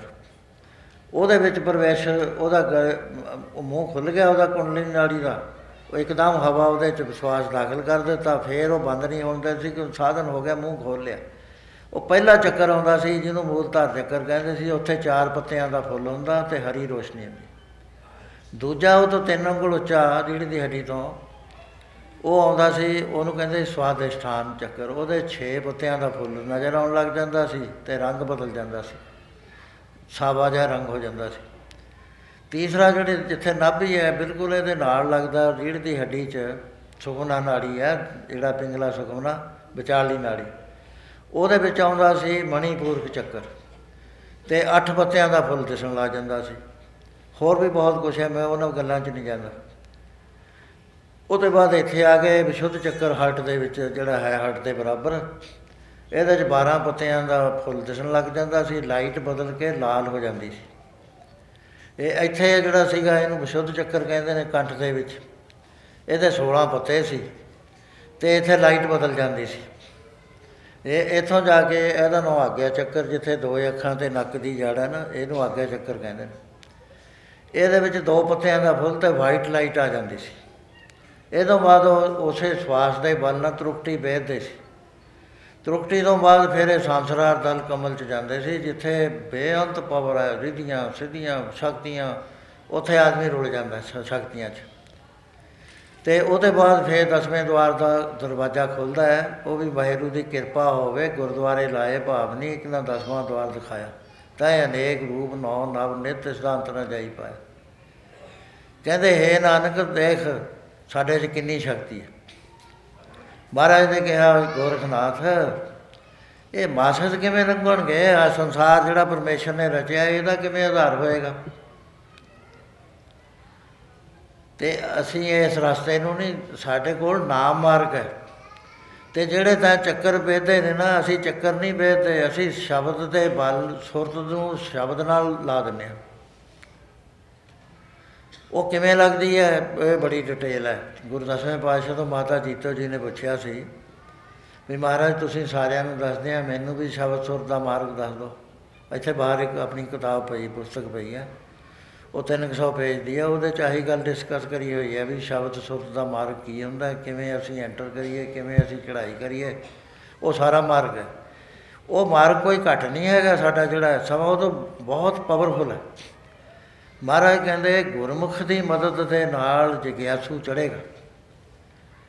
ਗੁਰਮੁਖ ਦੇ ਮਦਦ ਤੋਂ ਬਗੈਰ ਨਹੀਂ, ਇਹਨੂੰ ਸੇਂਟ ਕਹਿ ਲਓ, ਸੇਂਟ ਤਾਂ ਹੈ ਨਹੀਂ, ਮੈਨੂੰ ਤਾਂ ਲੱਭ ਲੱਭਦਾ ਨਹੀਂ, ਮੈਂ ਤਾਂ ਆਪ ਔਖਾ, ਕਿਉਂਕਿ ਵਿੱਚੋਂ ਜਿਹੜਾ ਹੈ ਨਾ ਪਖੰਡ ਪੁੰਡ ਜਿਹਾ ਨਿਕਲਿਆ ਹੁੰਦਾ।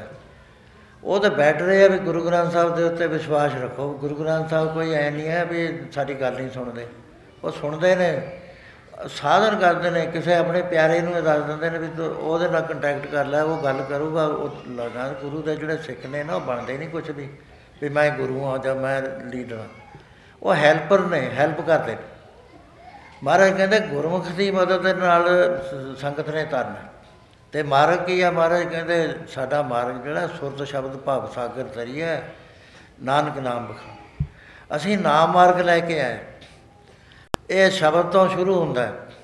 ਪੰਜ ਪਿਆਰੇ ਸ਼ਬਦ ਦਿੰਦੇ ਨੇ ਜਿਹਨੂੰ ਮੰਤਰ ਕਹਿੰਦੇ ਨੇ। ਉਸ ਮੰਤਰ ਦਾ ਜਾਪ ਅਸੀਂ ਪਹਿਲਾਂ ਰਸਨਾ ਨਾਲ ਕਰਦੇ ਹਾਂ, ਵਾਹਿਗੁਰੂ ਵਾਹਿਗੁਰੂ ਵਾਹਿਗੁਰੂ ਵਾਹਿਗੁਰੂ ਵਾਹਿਗੁਰੂ, ਵੈਖਰੀ ਬਾਣੀ ਨਾਲ ਕਰ ਲਓ ਚਾਹੇ ਚੁੱਪ ਕਰਕੇ ਕਰ ਲਓ। ਹੌਲੀ ਹੌਲੀ ਜੀਭ ਹਿੱਲਣ ਲੱਗ ਜਾਂਦੀ ਹੈ, ਬਾਹਰਲਾ ਬੰਦ ਹੋ ਜਾਂਦਾ। ਇਹ ਤੋਂ ਗਾਹਾਂ ਸਵਾਸ 'ਤੇ ਆ ਜਾਂਦਾ, ਸਵਾਸ ਤੋਂ ਉਤਰ ਜਾਂਦਾ ਧੁੰਨ ਵਿੱਚ ਆ ਜਾਂਦਾ, ਧੁੰਨ ਦੇ ਉੱਤੋਂ ਉਤਰ ਕੇ ਆਗਿਆ ਚੱਕਰ 'ਤੇ ਇੱਥੇ ਆ ਜਾਂਦਾ। ਇੱਥੇ ਫਿਰ ਨਿਸ਼ਾਨੀਆਂ ਸ਼ੁਰੂ ਹੋ ਜਾਂਦੀਆਂ ਨੇ, ਅੰਦਰ ਪ੍ਰਕਾਸ਼ ਵੀ ਨਜ਼ਰ ਆਉਂਦਾ ਹੈ ਅਤੇ ਅਨਹਦ ਵੀ। ਜਿੰਨਾ ਕੰਸੈਂਟਰੇਸ਼ਨ 'ਚ ਜਾਓਗੇ ਉਨਾ ਹੀ ਤੁਹਾਡੇ ਅੰਦਰ ਅੰਦਰਲੀਆਂ ਚੀਜ਼ਾਂ ਪ੍ਰਗਟ ਹੁੰਦੀਆਂ ਚਲੇ ਜਾਣ। ਸੋ ਮਹਾਰਾਜ ਨੇ ਮਾਰਗ ਨਾਮ ਮਾਰਗ ਉਸ ਥਾਂ ਦੇ ਉੱਤੇ ਦਿੱਤਾ। ਉਹਨੇ ਕਿਹਾ ਵੀ ਐਂ ਤਾਂ ਨਹੀਂ ਨਾਨਕ ਨੇ ਮੰਨਣਾ ਵੀ ਇਹਨੂੰ ਕੋਈ ਤਾਕਤ ਦਿਖਾਈਏ। ਉਹਨੇ ਕਿਹਾ ਹੇ ਨਾਨਕ ਸਾਧੂਆਂ ਨੂੰ ਪਿਆਸ ਲੱਗੀ ਹੋਈ ਆ, ਆਹ ਸਾਡੀ ਚਿੱਪੀ ਲੈ ਜਾ, ਉਹ ਦੇਖ ਪਾਣੀ ਥੱਲੇ, ਵੀ ਤੂੰ ਉੱਥੇ ਜਾ ਕੇ ਪਾਣੀ ਲਿਆ। ਗੁਰੂ ਨਾਨਕ ਸਾਹਿਬ ਜਿਸ ਵਕਤ ਉੱਥੇ ਪਹੁੰਚਦੇ ਨੇ, ਉੱਥੇ ਪਾਣੀ ਨਹੀਂ ਹੈ, ਉਹ ਹੀਰੇ ਜਵਾਹਰਾਤ ਨਾਲ ਭਰ ਦਿੱਤਾ।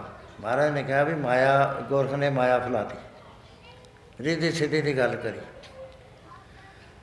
ਮਹਾਰਾਜ ਜੀ ਉਹ ਜਿਵੇਂ ਮੁੜਿਆ ਏ, ਆ ਕੇ ਕਹਿਣ ਲੱਗੇ ਉੱਥੇ ਤਾਂ ਪਾਣੀ ਨਹੀਂ ਹੈ। ਇੰਨਾ ਕਹਿਣ ਦੀ ਦੇਰ ਸੀ ਮਹਾਰਾਜ ਦੀ, ਪਾਣੀ ਬਿਲਕੁਲ ਹੀ ਖਤਮ ਹੋ ਗਿਆ ਉਹਦਾ। ਹੁਣ ਹੀਰਿਆਂ ਨਾਲ ਤਾਂ ਨਹੀਂ ਆਦਮੀ ਜਿਉਂ ਸਕਦਾ। ਜੇ ਮਾਰੂਥਲ ਦੇ ਅੰਦਰ ਪਾਣੀ ਦੀ ਪਿਆਸ ਲੱਗੀ ਹੋਵੇ, ਕਰੋੜ ਹੀਰਾ ਹੋਵੇ ਕੋਲ, ਉਹ ਤਾਂ ਮਰ ਜੂ ਆਦਮੀ। ਉਹਨੂੰ ਤਾਂ ਪਾਣੀ ਜਿਹੜਾ ਇੱਕ ਘੁੱਟ ਹੈ ਉਹੀ ਬਹੁਤ ਵੱਡੀ ਚੀਜ਼ ਹੈ। ਉਹ ਸਮਝ ਕੇ ਬਥੇਰਾ ਜ਼ੋਰ ਲਾਇਆ ਵੀ ਅਸੀਂ ਪਾਣੀ ਲਿਆ ਦੀਏ, ਪਾਣੀ ਲਿਆਇਆ ਨਾ। ਮੰਨ ਗਏ ਉਹ ਬਈ ਇਹ ਕਲਾਵਾਨ ਪੁਰਸ਼ ਆ ਗਿਆ ਜਿਹਦੀ ਕਲਾ ਸਾਥ ਤੋਂ ਉੱਪਰ ਹੈ। ਉਹਦੇ ਬਾਰੇ ਭਾਈ ਗੁਰਦਾਸ ਜੀ ਨੇ ਲਿਖਿਆ ਕਿ ਸਿੱਧੀ ਮਨੇ ਵਿਚਾਰਿਆ ਕਿਵ ਦਰਸ਼ਨ ਇਹ ਲੇਵੇ ਬਾਲਾ, ਐਸਾ ਜੋਗੀ ਕਲੀ ਮੈਂ ਹਮਰੋ ਪੰਥ ਕਰੇ ਉਜਿਆਲਾ। ਖੱਪਰ ਦਿੱਤਾ ਨਾਸ ਜੀ ਪਾਣੀ ਭਰ ਲੈ ਬਣ ਉੱਠ ਚਾਲਾ, ਬਾਬਾ ਆਇਆ ਪਾਣੀ ਹੈ ਜਿੱਥੇ ਰਤਨ ਜਵੇਹਰ ਲਾਲਾ। ਸਤਿਗੁਰ ਪੁਰਖ ਅਗਾਧ ਅਗੰਮ ਅਗਾਧ ਪੁਰਖ ਕਿਹੜਾ ਚੱਲੇ ਗੁਰੂ ਦੀ ਚਾਲਾ। ਫੇਰ ਆਇਆ ਗੁਰੂ ਨਾਥ ਜੀ ਪਾਣੀ ਨਹੀਂ ਉਸ ਠਾਲਾ, ਉੱਥੇ ਤਾਂ ਪਾਣੀ ਹੈ ਹੀ ਨਹੀਂ। ਉਹਦੇ ਬਾਅਦ ਜਦ ਬਚਨ ਚੱਲ ਪਏ ਮਹਾਰਾਜ ਨੇ, ਫਿਰ ਨਾਮ ਦੀ ਉੱਥੇ ਸਿੱਧ ਗੋਸ਼ਟ ਪੂਰੀ ਪੜ੍ਹੋ ਤੁਸੀਂ, ਉਹਦੇ ਵਿੱਚ ਤੁਹਾਨੂੰ ਪਤਾ ਲੱਗੂਗਾ ਵੀ ਕਿੰਨੀ ਮਹਾਰਾਜ ਨੇ ਨਾਮ ਦੇ ਉੱਤੇ ਜ਼ੋਰ ਦਿੱਤਾ। ਉਸ ਵੇਲੇ ਉਹਨਾਂ ਨੂੰ ਮੰਨਣਾ ਪਿਆ। ਮਹਾਰਾਜ ਕਹਿੰਦੇ ਜਿਹੜੀਆਂ ਸਿੱਧੀਆਂ ਨੇ ਨਾ, ਤੁਸੀਂ ਤਾਂ ਕਿੰਨਾ ਕਿੰਨਾ ਸਾਧਨ ਕਰਦੇ ਹੋ ਤਾਂ ਸਿੱਧੀ ਆਉਂਦੀ ਹੈ, ਪਰ ਜੇ ਹਿਰਦੇ ਵਿੱਚ ਨਾਮ ਵਸ ਜਾਵੇ, ਨਵਨਿਧੀ ਅਠਾਰਾਂ ਸਿੱਧੀ ਪਿੱਛੇ ਲੱਗੀਆਂ ਫਿਰੇ ਜੋ ਹਿਰਦੇ ਸਦਾ ਵਸਾਏ, ਜੋ ਹਰ ਹਿਰਦੇ ਸਦਾ ਵਸਾਏ। ਜੇ ਮੈਂ ਮਿਸਾਲਾਂ ਦੇਣ ਲੱਗਾ ਤਾਂ ਹੈਰਾਨ ਹੋ ਜਾਊਗਾ ਵੀ ਇਹੋ ਜਿਹੀਆਂ ਗੁਰਸਿੱਖਾਂ 'ਚ ਸਿੱਧੀਆਂ ਸੀ। ਭਾਈ ਗੜੀਆ ਜੀ ਗੁਰਸ਼ੇਵੇਂ ਪਾਤਸ਼ਾਹ ਨੇ ਹੁਕਮ ਦਿੱਤਾ ਬਈ ਤੁਸੀਂ ਭਾਈ ਸਾਹਿਬ ਕਸ਼ਮੀਰ ਤੋਂ ਕਾਫੀ ਦੇਰ ਤੋਂ ਦਸਬੰਧ ਨਹੀਂ ਆ ਸਕਿਆ, ਜਾਓ ਦਸਬੰਧ ਲੈ। ਉਹ ਜਦ ਗੁਜਰਾ ਗੁਜਰਾਤ ਪਹੁੰਚੇ, ਉੱਥੇ ਬੜਾ ਇੱਕ ਉੱਚ ਕਰਨੀ ਦਾ ਪੀਰ ਸੀਗਾ ਦੌਲੇ ਸ਼ਾਹ, ਸ਼ਾਹ ਦੌਲਾ, ਅਤੇ ਉਹਦੇ ਕੋਲ ਗਏ ਤਾਂ ਉਹਨੇ ਕਿਹਾ ਵੀ ਧੰਨ ਭਾਗ ਮੇਰੇ ਗੁਰ ਗੁਰਸਿੱਖ ਦੇ ਦਰਸ਼ਨ ਹੋਏ। ਕਹਿਣ ਲੱਗੇ ਭਾਈ ਗੜੀਆ ਜੀ ਤੁਸੀਂ ਇੱਥੇ ਰਹੋ ਅਤੇ ਮੈਨੂੰ ਕੁਛ ਦਿਨ ਸੁਖਮਨੀ ਸਾਹਿਬ ਦਾ ਪਾਠ ਸੁਣਾਓ, ਕਿਉਂਕਿ ਮੈਂ ਸੁਖਮਨੀ ਸਾਹਿਬ ਨਹੀਂ ਸੁਣ ਸਕਿਆ। ਉਹ ਰਹੇ ਅਤੇ ਰੋਜ਼ ਪਾਠ ਕਰਦੇ ਸੀ, ਵਿਚਾਰ ਕਰਦੇ ਸੀ। ਜਿਸ ਵਕਤ ਉਹਨਾਂ ਨੇ ਕਿਹਾ ਵੀ ਮੈਂ ਹੁਣ ਕਸ਼ਮੀਰ ਨੂੰ ਜਾਣਾ ਹੈ, ਕਹਿਣ ਲੱਗਿਆ ਚੰਗਾ। ਇਹ ਹੁੰਦਾ ਜਿਹਨੂੰ ਆਚਾਰ ਕਹਿੰਦੇ ਨੇ, ਵਿਹਾਰ ਕਹਿੰਦੇ ਨੇ, ਵੀ ਸਾਧੂ ਨੂੰ ਛੱਡ ਕੇ ਆਉਂਦੇ ਨੇ। ਇਹ ਨਹੀਂ ਵੀ ਉੱਥੋਂ ਹੀ ਵਿਦਾ ਕਰ ਦਿਓ ਚੰਗਾ ਜੀ ਜਾਓ। ਬੁੱਲੇ ਨੇ ਆਪਣੇ ਪੀਰ ਦਾ ਲੜਕਾ ਉੱਥੋਂ ਹੀ ਕਹਿ ਦਿੱਤਾ ਸੀ, ਗੱਦੀ 'ਤੇ ਬੈਠੇ ਨੇ, ਚੰਗਾ ਜੀ ਜਾਓ ਜੀ ਮੇਰੀ ਨਮਸਕਾਰ ਕਰਿਓ। ਉਹ ਪੀਰ ਨੇ ਸਾਰੀ ਉਹਦੀ ਸ਼ਕਤੀ ਖਿੱਚ ਲਈ ਸੀ, ਬਾਰ੍ਹਾਂ ਸਾਲ ਰੁਲਦਾ ਫਿਰਿਆ। ਇਹ ਲੰਮੀਆਂ ਗੱਲਾਂ ਨੇ। ਉਹ ਜਦ ਜਾ ਰਹੇ ਸੀ ਛੱਡਣ, ਉਹਨਾਂ ਨੇ ਦੇਖਿਆ ਵੀ ਭਾਈ ਗੜੀਏ ਦੀ ਤਾਂ ਜੁੱਤੀ ਟੁੱਟੀ ਹੋਈ ਆ, ਮਿੱਟੀ ਪੈ ਰਹੀ ਆ ਉੱਤੇ ਉੜ ਉੜ ਕੇ, ਅਤੇ ਕੁੜਤਾ ਇਹਦਾ ਚੋਲਾ ਪਾਟਿਆ ਹੋਇਆ ਵੀ ਸ਼ਾਇਦ ਗੁਰੂ ਸਾਹਿਬ ਬਹੁਤੇ ਸਿੱਖ ਨੇ ਨਹੀਂ ਦਿੰਦੇ ਹੋਣੇ। ਉਹਦੇ ਮਨ 'ਚ ਆਈ ਵੀ ਮੈਂ ਦੇ ਦਾਂ। ਕਹਿੰਦਾ ਭਾਈ ਗੜੀਆ ਜੀ ਜੇ ਤੁਸੀਂ ਖੇਚਲ ਨਾ ਨਾ ਮੰਨੋ, ਉਹ ਡਲਾ ਚੱਕ ਲਓ। ਉਹ ਜਿਹੜਾ ਮਿੱਟੀ ਦਾ ਡਲਾ ਸੀ ਉਹਨੇ ਸੋਨਾ ਬਣਾ ਤਾ, ਉਹਦੇ ਬੇਸਿਕ ਐਲੀਮੈਂਟਸ ਸਾਰੇ ਹੀ ਬਦਲਤੇ। ਇਹ ਕੈਮਿਸਟਰੀ ਵਿੱਚ ਕੈਮਿਸਟਰੀ ਦੀ ਗੱਲ ਹੈ, ਲੇਕਿਨ ਜਿਹੜੇ ਯੋਗੀ ਨੇ ਨਾ ਉਹ ਬੇਸਿਕ ਬਣਾ ਬਦਲ ਦਿੰਦੇ। ਹੁਣ ਜੇ ਮੈਂ ਗੱਲ ਕਰੀ ਹੋਰ ਟਾਈਮ ਹੁੰਦਾ ਜਾਂਦਾ, ਲੰਮੀ ਹੋ ਜਾਵੇ। ਉਹ ਇਹ ਹੁੰਦਾ ਵੀ ਜਿਸ ਚੀਜ਼ ਨੂੰ ਵੀ ਬਦਲਣਾ ਉਹ ਸਾਇੰਟਿਫਿਕ ਚੀਜ਼ ਹੈ, ਉਹ ਉਹ ਉਹੀ ਬਣ ਜਾਂਦੀ ਹੈ। ਭਾਈ ਗੜੀਏ ਨੇ ਦੇਖਿਆ, ਸਮਝ ਗਏ ਵੀ ਪੀਰ ਗਰੀਬ ਸਮਝਦਾ, ਇਹਨੂੰ ਗੁਰਸਿੱਖਾਂ ਦੀ ਅਵਸਥਾ ਦਾ ਪਤਾ ਨਹੀਂ। ਉਹ ਕਹਿੰਦੇ ਭਾਈ ਗੜੀਆ ਕਿਹੜਾ ਡੋਲਾ ਕਹਿੰਦੇ ਹੋ? ਉਹ ਜਾਂ ਪੀਰ ਜੀ ਨੇ ਦੇਖਿਆ ਤਾਂ ਕੀ ਦੇਖਦਾ ਸਾਰਾ ਖੇਤ ਹੈ ਸੋਨੇ ਦਾ ਬਣਿਆ।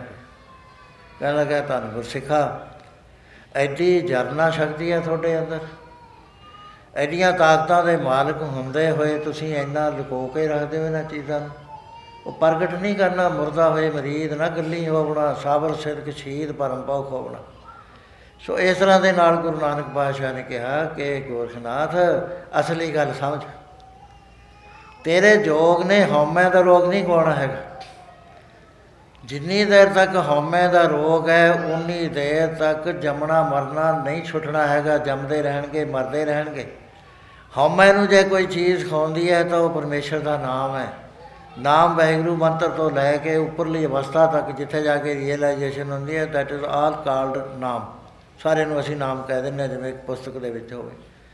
ਸੋ ਉਹਦੇ ਵਿੱਚ ਗੁਰੂ ਮਹਾਰਾਜ ਨੇ ਨਿਰੁੱਤਰ ਕਰ ਦਿੱਤਾ ਉਹਨਾਂ ਨੂੰ, ਬਈ ਹੁਣ ਸਮਾਂ ਨਹੀਂ ਹੈ ਇਹਨਾਂ ਚੀਜ਼ਾਂ ਦਾ, ਨਾ ਆਚਾਰ ਨਾ ਵਿਹਾਰ ਨਾ ਵਿਚਾਰ। ਮਨੁੱਖ ਦੀ ਬੜੀ ਹੋ ਗਈ, ਇੱਥੇ ਤਾਂ ਨਿਤਨੇਮ ਕਰਨ ਦਾ ਟਾਈਮ ਨਹੀਂ ਹੈ, ਸਵੇਰੇ ਹੀ ਚਲੇ ਜਾਂਦੇ ਨੇ। ਉਹ ਸਾਧਨ ਕਿਹੜੇ ਵੇਲੇ ਇਹੋ ਜਿਹੇ ਔਖੇ ਕਰ ਲੈਣਗੇ? ਸੋ ਮਹਾਰਾਜ ਕਹਿੰਦੇ ਅਸੀਂ ਉਹ ਸਾਧਨ ਦਿੱਤਾ ਵੀ ਕੰਮ ਕਰਦਾ, ਬੱਚੇ ਪਾਲਦਾ, ਖਾਂਦਾ ਪੀਂਦਾ, ਹੱਸਦਿਆਂ ਖਿਲੰਦਿਆਂ ਪਹਿਨਦਿਆਂ ਖਾਵੰਦਿਆਂ ਵਿੱਚੇ ਹੋਏ ਨੂੰ। ਸੋ ਇਸ ਤਰ੍ਹਾਂ ਦੇ ਨਾਲ ਭਾਈ ਗੁਰਦਾਸ ਜੀ ਲਿਖਦੇ ਆ ਕਿ ਸ਼ਬਦ ਜਿੱਤੀ ਸਿੱਧ ਮੰਡਲੀ, ਆਪਣਾ ਕੀਤੋ ਸਪਨਾ ਪੰਥ ਨਿਰਾਲਾ, ਕਲਯੁਗ ਨਾਨਕ ਨਾਮ ਸਿਖਾਲਾ ਹੈ। ਪੜ੍ਹ ਲਓ ਬੱਚੇ, ਅੱਧੋ ਅੱਧ ਬੋਲੇ ਭਾਈ। ਬਾਬੇ ਜਿਤਨੀ ਸਿੱਧਾ ਵਾਲੀ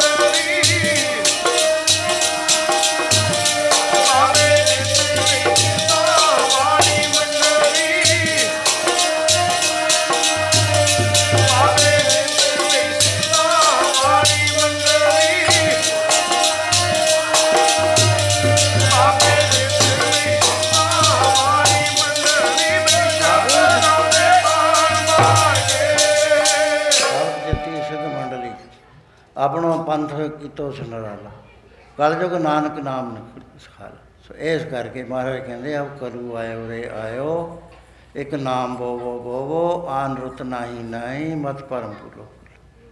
ਸੋ ਨਾਮ ਬੀਜਣ ਦੀ ਰੁੱਤ ਆ ਗਈ। ਨਾਮ ਮਿਲਦਾ ਕਿੱਥੋਂ ਹੈ? ਜਿਸ ਵਖਰ ਕੋ ਲੈਣ ਤੂੰ ਆਇਆ, ਰਾਮ ਨਾਮ ਸੰਤਨ ਕਰ ਪਾਇਆ। ਮੁੱਲ ਕੀ ਦੇਣਾ ਪੈਂਦਾ? ਤਾਜੋ ਮਾਨ ਲਿਓ ਮਨ ਮੋਲ, ਰਾਮ ਨਾਮ ਹਿਰਦੇ ਪੈ।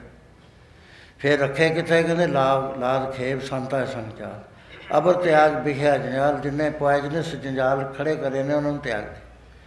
ਹੋਏਗਾ ਕੀ? ਧੰਨ ਧੰਨ ਕਹੇ ਸਭ ਕੋਈ, ਮੁੱਖੋ ਜਰਹਾਦਰ ਕੇ ਸੋਏ। ਇਹ ਵਪਾਰ ਬਿਰਲਾ ਵਪਾਰਾ, ਨਾਨਕ ਤਾਂ ਕਹਿ ਸਤ ਬਲਿਆਰਾ। ਹੁਣ ਸਮਾਂ ਇਜਾਜ਼ਤ ਨਹੀਂ ਦਿੰਦਾ, ਕੱਲ੍ਹ ਨੂੰ ਇਸੇ ਸਬਜੈਕਟ 'ਤੇ ਬੇਨਤੀਆਂ ਹੋਰ ਕਰਾਂਗੇ, ਤਾਂ ਕਿ ਪੱਖ ਆਪਾਂ ਜਿਹੜੀ ਗੱਲ ਕਰਨੀ ਹੈ ਨਾਮ ਦੀ ਕਰਨੀ ਹੈ ਸਾਰੀ। ਉਹਦੇ ਵਾਸਤੇ ਆਪ ਸਮੇਂ ਸਿਰ ਬੈਠੇ ਹੀ ਹੁੰਦੇ, ਮੈਂ ਹੀ ਪਿੱਛੋਂ ਆਇਆ ਸੀ, ਆਪਾਂ ਰਲ ਮਿਲ ਕੇ ਵਿਚਾਰ ਕਰਾਂਗੇ। ਸੋ ਹੁਣ ਮੈਂ ਫਤਿਹ ਬੁਲਾਉਣਾ, ਵੀ ਬਹੁਤਾ ਚਿਰ ਨਹੀਂ ਮੇਰੇ 'ਤੇ ਬੈਠ ਹੁੰਦਾ, ਜਿੱਦਾਂ ਆਪਰੇਸ਼ਨ ਕਰਾਇਆ। ਸੋ ਮੈਂ ਛੁੱਟੀ ਮੰਗਦਾ। ਵਾਹਿਗੁਰੂ ਜੀ ਕਾ ਖਾਲਸਾ, ਵਾਹਿਗੁਰੂ ਜੀ ਕੀ ਫਤਿਹ।